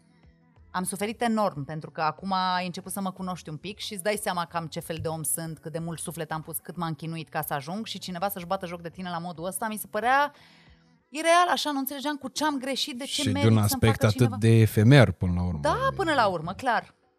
Și ăla a fost și momentul, uh, după un an și jumătate, cam așa, m-am apucat de sport și țelul meu a fost să am cele mai frumoase picioare din showbiz. Păi, admirate de toată ieșit, lumea, gata. Uh, apreciate de toată lumea, exemplu și așa, să mă mândresc cu ele, să le expun, să se vadă, pentru că am suferit enorm în perioada respectivă. Efectiv, credeam și eu ce se spunea, atât de mult, uh, atât de multă presiune era pe mine și atât de mult mă durea. Uh, mă dureau aceste cuvinte, Regina Crăcă. Acum e ok, am trecut peste, dar ca să înțelegi de unde ambiția mea asta nebună, de a munci foarte tare și de a reuși să fac, uh, mă rog, performanță până la urmă, că ce fac eu ajunge la un anumit nivel. Asta categoric. Și am, uh, eu am spus-o tot timpul și am spus-o ca exemplu în primul rând bărbaților. Știi că uh, aud pe foarte mulți care își găsesc foarte multe scuze și mi se pare foarte uh, fătălistic nu fatalistic, fătălistic, adică e un, așa, un cuvânt care nu există, dar e de fătălău să te plângi că e greu să faci anumite lucruri, mai ales având în vedere faptul că, uite, într-o astfel de situație, tu ai, te-ai fi putut demoraliza complet. Da, cu siguranță. În momentul în care primeai Și am făcut-o până în momentul în care am regăsit forța, nu știu unde, în mine undeva, da, de a mă repune pe picioare exact și de a te pune la propriu pe picioare. Da, și de a și reuși să fac ceva în sensul ăsta, știi? Mm-hmm. Că puteam, exact cum ți-am zis la început, greutățile din viață, treci peste, îți dai două palme, pleci mai departe. Nu. Am făcut ceva și am încercat să, să scot ceva frumos din o mizerie care mi s-a întâmplat, știi? Dintr-o mm-hmm. mizerie în care mă aflam, am reușit să mă ridic și să fac ceva mișto și de admirat și de exemplu pentru ceilalți. Păi cred că asta e definiția unui om puternic, știi? Și în primul și în primul rând, cred că orice lucru negativ din viața noastră, care ne impactează însă foarte tare, cred că poate fi folosit ca uh, cel mai mare uh, motor de combustie pentru Uh, mari performanțe. Știi, uite, eu sunt pasionat și, nu pasionat, fascinat de Batman. Pentru mine a fost supererou copilării mele, vezi că am și la mână, bă, de asta pandantiv. Oh, super, nu știam asta despre tine. Pentru mine e, am ceas deșteptător cu Batman. Totul e. Um, uh, și asta de la, mai ales de la seria lui, uh, lui Nolan cu Christian Bale. Mm-hmm. Uh, pentru mine ăla e exemplu, e reperul masculin. E tata și Christian Bale în Batman. Wow, uh, Bruce Wayne și uh, Batman. Și exact aia e și povestea universului uh, DC uh, cu micuțul Bruce Wayne care uh, își uh, cade în, ca, cade în peșteră uh-huh. și uh, își învinge frica aia de lilieci care ah. a cauzat inclusiv moartea părinților săi Uh, folosindu-se de ea, își găsește cele mai mari puteri posibile de a lupta împotriva Potriva. a uh, ceea ce a adus uh, Suferință, nefericire. Da. Iar da. dacă tu prin ceea ce faci reușești să inspiri, și eu cred că reușești să inspiri mult din uh, mare parte, în primul rând, din oamenii care te urmăresc, din femeile care te urmăresc, care trebuie să înțeleagă că stă doar în puterea lor de a-și găsi timp și pentru sport, de a-și găsi timp și pentru ele, de a echilibra, de a armoniza. Multă lume, știi, găsește scuze în absolut orice. Zic, bă, da, bă, dar cât te costă? Dar eu n-am banii lui Linca Vandici. Dar nu e adevărat. Dar nu trebuie. Dar în pandemie am făcut sport acasă. Uh-huh. Singură cu ce am apucat. Sticlele de apă de 2 litri, jumate. Nu contează. Adică poți să faci lucruri și îți găsești tu varianta ta. Îți găsești tu drumul tău, îți găsești tu uh, motivație și putere să faci ceea ce îți dorești să faci. Și îți găsești Dar, timp și timp. Dar cine își găsește scuze nu e pregătit pentru asta, nu crede în asta, nu are nevoie de asta încă. Bun, încă. și ce îi spune tu unui om care nu-și găsește motivația pentru a-l ajuta să-și o găsească? Pentru că mie mi se pare asta cel mai mare dar pe care poți să-l oferi oamenilor din jur uh, e de a-i face să fie conștienți. Uite, tu, de exemplu, în tot parcursul tău, încă din uh, perioada aia când ți s-au dat cele patru luni de probă, uh, în perioada de vacanță la bunici, în uh, despărțiri, în multe lucruri unde ai suferit poate în viața asta. Cu siguranță. Ai știut care e valoarea ta și asta te-a făcut să, în străfundul tău undeva ai fost mereu conștient. Uh-huh. Și mhm. asta te-a ghidat către performanțe din ce în ce mai mari. Care ar fi lucru pe care l-ai putea tu sugera pentru a reda puterea unui om care nu e conștient de abilitățile pe care le are? Ah, asta e o întrebare, o întrebare foarte grea, Radu. Foarte grea. Pentru că dacă nu e în tine, dacă undeva o fărâmă nu e în tine și prin ceea ce vezi, auzi, uh, ascult, nu știu, orice în jurul tău și nu ești atent la asta și nu se regăsește și nu reușești să ai puterea asta, mi-e greu. Da, pe chestii uh, punctuale, nu știu, îmi zice acum că nu bei apă și vrei să bei mai multă apă. Da, putem croșeta pe asta și te pot face să înțelegi cât de necesară e apa pentru tine, pentru viața ta, pentru sănătatea ta și așa mai departe. Dar motivație în general pff, mm, e foarte greu pentru că am nevoie să pornesc de la ceva, știi? Un, un sâmbure de ceva. Nu știu, să creadă în ei, habar n-am să caute. Întotdeauna am fost de părerea asta. Măi, caute, e imposibil să n-ai întrebări.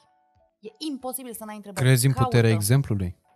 Sau crezi că exemplu are mai mult puterea de a frustra decât de a motiva? Dacă exemplu este corect ales pentru ceea ce tu ești și te cunoști, cred în puterea exemplului.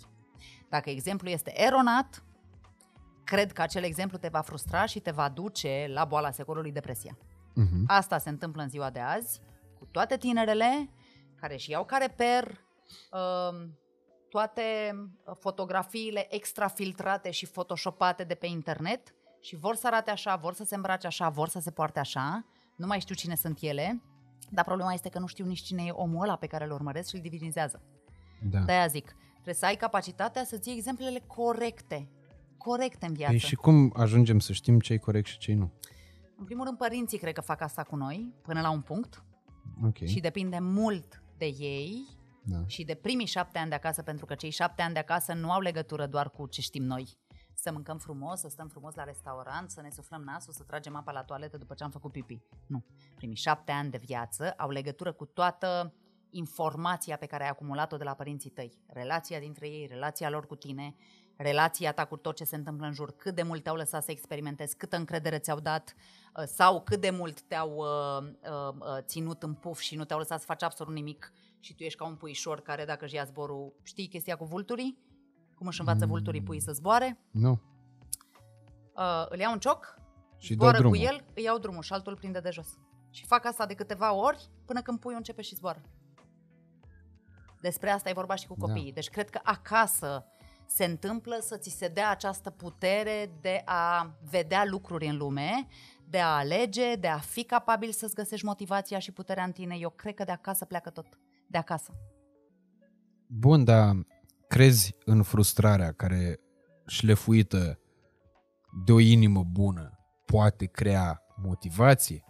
Pentru că asta cred că ți s-a întâmplat ție. Dacă vrei să mă întrebi pe mine și îmi permit să-mi dau cu presupusul, mm-hmm. cred că în momentul în care oamenii te-au lovit, tu ai găsit uh, puterea nu de a întoarce obrazul, nici de a lovi înapoi, dar uh, de a crește și de, De de a a demonstra, demonstra. faptic de a lucruri. demonstra. Da, da, asta spun. Era în mine undeva.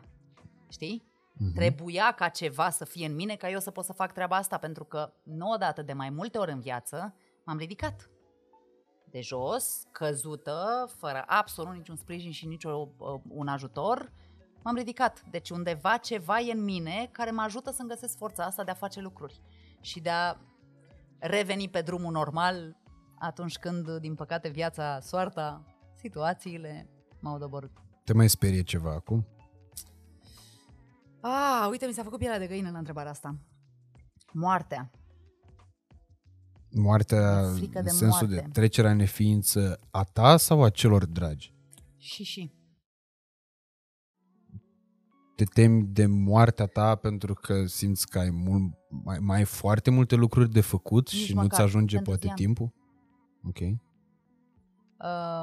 mi-e teamă să nu mi se întâmple ceva astfel încât să nu pot să ajung să-i dau drumul. Știi, vreau să ajung să-l duc până în punctul în care pot să-i dau drumul. Și de atunci știu că reușesc să-l construiesc atât de puternic, încât orice ar fi, uh, el să aibă baza solidă, știi? Mi-e frică să nu se întâmple ceva până acolo. Și se spune în viață că de ce ți-e frică nu scapi. Și vreau să trec de spaima asta, lucrez asta în terapie. N-am simțit niciodată asta decât din momentul în care l-am avut pe Zian. Vreau să știu că îi dau tot ce are, că reușesc să am timp, să am timp. Timpul nu mai are răbdare. Dar timpul o să aibă răbdare și o să reușesc să-i dau tot ce are nevoie. Eu cred că frica e cel mai bun aliat al curajului, pentru că fără frică nu poate exista curaj. Cu siguranță. Și E- de acolo pornesc multe motoare, apropo de... Exact. Uh-huh. Exact. E, eu mi-aduc aminte, uite, apropo de asta cu timpul și mi-aduc aminte de o descriere pe care Iliade o făcea lui Maitrei, spunându-i că Maitrei era o armonie de antinomii. Uh, e exact uh, acel echilibru oferit de Yin și Yang. Cred că treaba asta între noapte și zi, între uh, alb și negru, exact uh, echilibrul ăsta există între frică și curaj. Eu am, mi-am demonstrat mie că momentele în care am fost cel mai curajos am fost pentru faptul că de fapt mi-era frică. Și mi-era frică, aveam o frică mult mai puternică decât curajul care era necesar pentru a rezolva o situație care să mă facă să nu mai fie frică de alta. Știi? N- Nu știu dacă înțelegi exact Înțeleg ce vreau perfect. să spun. Și la mine s-a întâmplat asta. Ți-am și povestit. Și cred că de aici îți vine curajul ăsta de a face lucrurile pe care le faci, Posibil. de a trage atât de tare, de a uh, munci și de a rămâne mereu activă. Dar asta ce indiferent înseamnă? de- Că sunt un om conștient de cine sunt, de ce sunt, de ce fac, de ce sunt alții pentru mine. Sunt un om care trăiește. Nu visez, nu sunt efemeră, nu trăiesc uh, în povești. Un om real, care simte, trăiește, gândește și da, are frici, panici, temeri, dar își găsește și curaj. Uitându-te în jurul tău, ce te întristează cel mai tare în momentul ăsta? În momentul ăsta, în perioada asta. Care sunt lucrurile care te ating cel mai tare să te întristeze? Să-ți... Um, în general, toate situațiile legate de copii, da, asta nu are legătură cu perioada, cât are legătură cu pă, viața mea ca și mamă, cu această experiență senzațională pe care o trăiesc. Tot ce are legătură cu copiii din momentul în care am devenit mamă mă atinge profund, profund și îmi vine să fac orice din mine ca să pot să ajut, să pot să dau, să pot să, să pot să. Uh, altfel mă mai întristează falsitatea, minciuna, um, și viața asta de poveste pe care o arătăm sau o arată alții, eu nu arăt, eu spun, recunosc. Am avut o zi proastă, am o zi proastă, sunt în depresie, mă duc la terapie, habar n-am, sunt disperată că a făcut copilul, nu știu ce. Eu rec- sunt alții care trăiesc într-o bulă, așa, într-un glob, într-o ferie totală, Mhm. care nu e reală, nu există și mi se pare teribil de greșit să înveți asta, să înveți asta pe alții. Asta creează frustrare, de fapt, până la urmă, noi, pentru că Asta realizezi că creează n-ai cum cele să o mai ai. mari nenorociri care se pot întâmpla, Radu. Asta creează uh, sinucideri în masă. Statele Unite deja uh, a luat, în Statele Unite a luat asta amploare teribilă. În curând și la noi se vor schimba foarte multe lucruri. Pentru că, din păcate, asta este, uh, asta este următorul pas la care ajungem. Și mi se pare groaznic să știu că poate inconștient, pentru că am vrut să urmez exemplul celorlalți, am pus și eu o cărămidă la nenorocirile astea care se întâmplă și pe care le fac adolescenții din cauza vieții perfecte pe care o afișăm noi pe Instagram. Tocmai de-aia refuz să fac asta. Viața nu e perfectă, viața e nasoală, viața e grea, uh, în viața e despre dezamăgiri, despre a te ridica, despre oameni care să fie în jurul tău, care să te ajute sau nu, care să spună piedici. Viața e grea, viața nu e atât de roz și de frumoasă. Da, poate nu avem bani, da, poate nu avem hainele pe care le vrem, da, poate nu lucrăm unde vrem, da, poate nu facem ce vrem, poate nu-mi permit nu știu ce vacanță, poate nu-mi permit nu știu ce hotel, habar n-am, fiecare la nivelul lui. Uh-huh. Dar viața e nasoală, frate, și viața trebuie trăită și trebuie să tragi de tine. Mai lăsați-mă cu tot e roz, tot e frumos, tot e minunat, vai, avem de toate, tot e superb, m-am îmbrăcat astăzi în roz, vai, mă duc la plimbare, mă duc cu mașina, uite ce mașină am, tot e minunat. Nu e. Ia o viață trăită în roz cred că ar fi cea mai mare frustrare posibilă pe lumea asta. Pentru că realizez că n-ai, știi, e și o chestie din actorie, pentru mine cred că asta e cel mai valoros lucru care am rămas după un an, dar nefrecventat de facultate de actorie, aici la UNATC, spunea Nea Mircică, a zis în felul următor, foarte, o, într-o che- o chestie foarte faină. Uh, zis că, bă, v-ați putea uita la un film în care toate personajele se înțelege, se înțeleg bine se cu toate celelalte personaje? Mm-hmm. Toată lumea să se înțeleagă bine cu toată lumea de la început la sfârșit. Nu. Nu. Pentru Bă, că nu există conflict. Bineînțeles, nu există intrigă. Păi ai toată chestiunea, știi? Și să... Cred că e și o dovadă oarecum de prostie, de a pleca după fentă, să crezi că în viață totul poate să fie bine și frumos. Unii mai cred, uite, și încearcă să-și ducă viața înspre acolo, văd că nu le iese, că n-au nicio posibilitate și ajung la, te ferește, Doamne... Tu ai ajuns ce? la puterea de a te bucura atunci când ți-e greu, realizând că n-are cum să nu urmeze momente în care să-ți fie și bine? Cred că asta e cea mai mare performanță posibilă a unui om. Eu spre acolo tind. În momentul în care mi-e greu, să mă bucur că mi-e greu. A doua zi după ce am dat de greu, da, reușesc să fac asta. A doua zi. Prima zi sunt terminată. Înspre seară deja încep și îmi pun întrebări, încerc să caut răspunsuri, încerc să caut rezolvări. După care a doua zi, da, mă bucur pentru că știu că totul se va rezolva și știu că urmează să găsesc ceva bun în toată nenorocirea care mi se întâmplă și apropo, uh, fiecare seară, în afară de această seară pe care o petrec cu tine, mă rog, și probabil altele, și îți da, mulțumim mult pentru asta, că e foarte important drag. pentru noi, pentru uh, mine și pentru colegii mei și pentru oamenii care se uită la noi cu siguranță. Cu drag, cu mare drag, mi-a făcut mare plăcere. Deci în afară de momentele astea când lipsesc de lângă Zian, sunt în permanență în fiecare seară cu el uh, și spunem rugăciuni împreună. Pe lângă că spunem rugăciuni împreună, avem momentul de mulțumire pentru inclusiv fiecare gură de aer pe care o respirăm, uh, momentul de a cere iertare pentru toate lucrurile pe care le facem cu știință sau cu neștiință și momentul în care nu cerem nimic decât spunem că ne lăsăm în voia Domnului să facă ce dorește cu noi. Și cred că asta e cea mai mare um, împăcare cu tot. Pentru că sunt convinsă că El va avea grijă. Și atunci, indiferent ce s-ar întâmpla, și cea mai mare dovadă de încredere vis-a-vis de relația asta cu divinitatea. Ești un om credincios și asta cred că e foarte important. E, în ultima perioadă e tot mai uh, uh, uncool sau cum, care e opusul la cool? Uncool. E, lame. E tot mai lame să fii credincios. Nu-mi și place să... să fiu un trend. Nu mă interesează asta. Uh, cred că e de luptat cu treaba asta, pentru că vezi că lame ăsta vis-a-vis de credință și temerea oamenilor de a-și afișa credința vine taman din cauza unor, cred eu, din cauza unor reprezentanți uh, ai instituției bisericii ortodoxe care au făcut niște lucruri și nu numai, chiar și la catolici s-au întâmplat foarte multe lucruri care numai credință nu au propovăduit. Iar uh, ceea ce se întâmplă azi consider că e un drum spre poate spre răutate decât spre a, a înțelege cât de important e Oare? să-ți găsești o ancoră.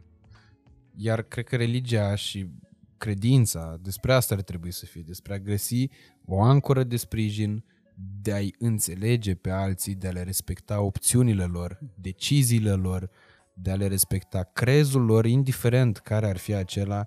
Și cred că Dumnezeu de asta ne-a făcut așa. Pentru asta ne-a făcut așa. Pentru a fi și pentru a avea credință, pentru a avea uh, bunătatea de a înțelege pe ceilalți și de a trăi cu toți într-o comuniune. Nu cred că trebuie să ne despartă lucruri mai departe de convenții. Adică mai departe de, bă, eu sunt la canal D, tu ești la Pro TV.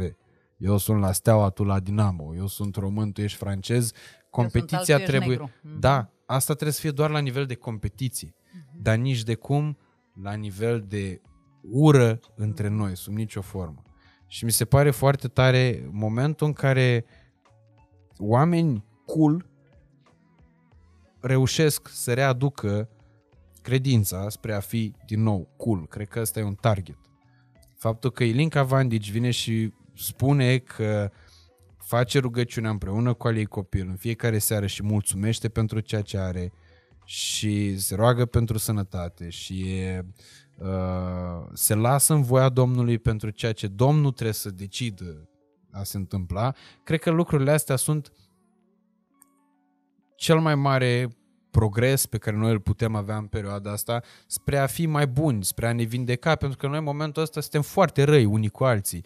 Suntem porniți, suntem agitați, suntem într-o continuă uh, într-un continuu conflict. Invidie, bineînțeles. Da. Sunt de acord. Și nu mi-e, uh, mă bucur că am avut oportunitatea să spun asta. Uh, am făcut-o de fiecare dată și o să o fac de fiecare dată pentru că nu sunt un om căruia îi place să se încadreze în trenduri. Nu sunt un om căruia îi place să fie cool. Fac ce simt. Dacă asta e cool pentru tine, e ok, e perfect. Eu fac ce simt că e cool pentru mine. Dacă tu consider că asta e un exemplu, mă bucur. Și da, încerc și mă străduiesc să fac doar lucruri bune, doar pozitive, tocmai pentru că sunt conștientă că pentru, nu știu, 10 fetițe. Pentru 10 fetițe din România asta, eu reprezint un exemplu mă trebuie să fiu impecabilă pentru ele. De acord? Uh-huh. Ca ele să aibă ceva de învățat de la mine și să aibă, uite, vezi, un exemplu bun de urmat în viață, dacă vor vreodată să mă ia ca și exemplu. Știi? Asta fac și pentru Zian, inclusiv vis-a-vis de presă și de mizeriile care s-au scris de-a lungul timpului. La un moment dat Zian va avea acces la Google. Da, categoric. Știi? De ce da. să... De ce să? Da, dar Zian când va avea acces la Google, va fi avut deja acces la o mamă pe care să o cunoască exact. cu adevăratul sens al Corect. cuvântului. de acord. Asta o dată și a doua oară, cred că până la urmă urmei toate lucrurile astea și calitatea de influencer de top și calitatea de vedetă TV și calitatea de mamă vine la pachet cu responsabilitate. Și responsabilitatea respectivă este ceea ce tu reușești să transmiți în fiecare zi. Pentru mine, uh, ești și vei rămâne uh, mult timp de acum înainte un reper, uh, așa cum știi că se spune că băieții își aleg uh, partenerele după mame, după chipul și asemănarea mamelor lor, uh, eu uh, apreciez femeile după mama mea, bineînțeles, și după femeile pe care le-am apreciat încă de când am fost extrem de mic, neconștientizând pentru ce le apreciez, dar apreciindu-le real. Ceea ce e un mare uh, lucru pentru inima mea și pentru uh, oamenii care sper că urmărindu-mă pe mine rezonează cu lucrurile cu care eu rezonez și de asta îți mulțumesc teribil de mult că ai venit în seara asta aici. Uh, mă bucur că ești unul dintre oamenii de care mă bucur că sunt coleg cu ei și e o mândrie uh, să ajung în punctul ăsta și mă bucur pentru tot ce ai transmis în seara asta. Uh, Ilinca, nu pot decât să-ți mulțumesc. Oameni buni, dacă v-a plăcut acest episod, știți ce trebuie făcut, nu vă mai spun eu, cu asta, cu like, cu share, cu pe story, dacă îmi dați tag, repostez în story-ul meu, tot ce trebuie, toate astea, abonați-vă, în comentarii știți că dacă nu înjurați, vi se răspunde, vi se dă inimioară. Dacă înjurați, vă șterge și YouTube-ul, că a băgat măciucă, nu știu, soft de la automat, de vă șterge Bravo! YouTube-ul. Nici nu mai stă măciucă să se mai uite, că sunteți analfabet și de astea. Uh, ăștia care înjurați, ceilalți nu, cu siguranță. Uh, pe link au găsiți peste tot. Nu cred că trebuie să vă mai zic eu unde o căutați. Pe Instagram, pe toate astea. Uh, iar pe mine la fel, pe Instagram, Facebook, TikTok, toate astea Radu Țibulcă, dați cu follow pe acolo și până săptămâna viitoare uh, vă urez toate cele bune. Vă mulțumesc că v-ați uh, uitat la noi.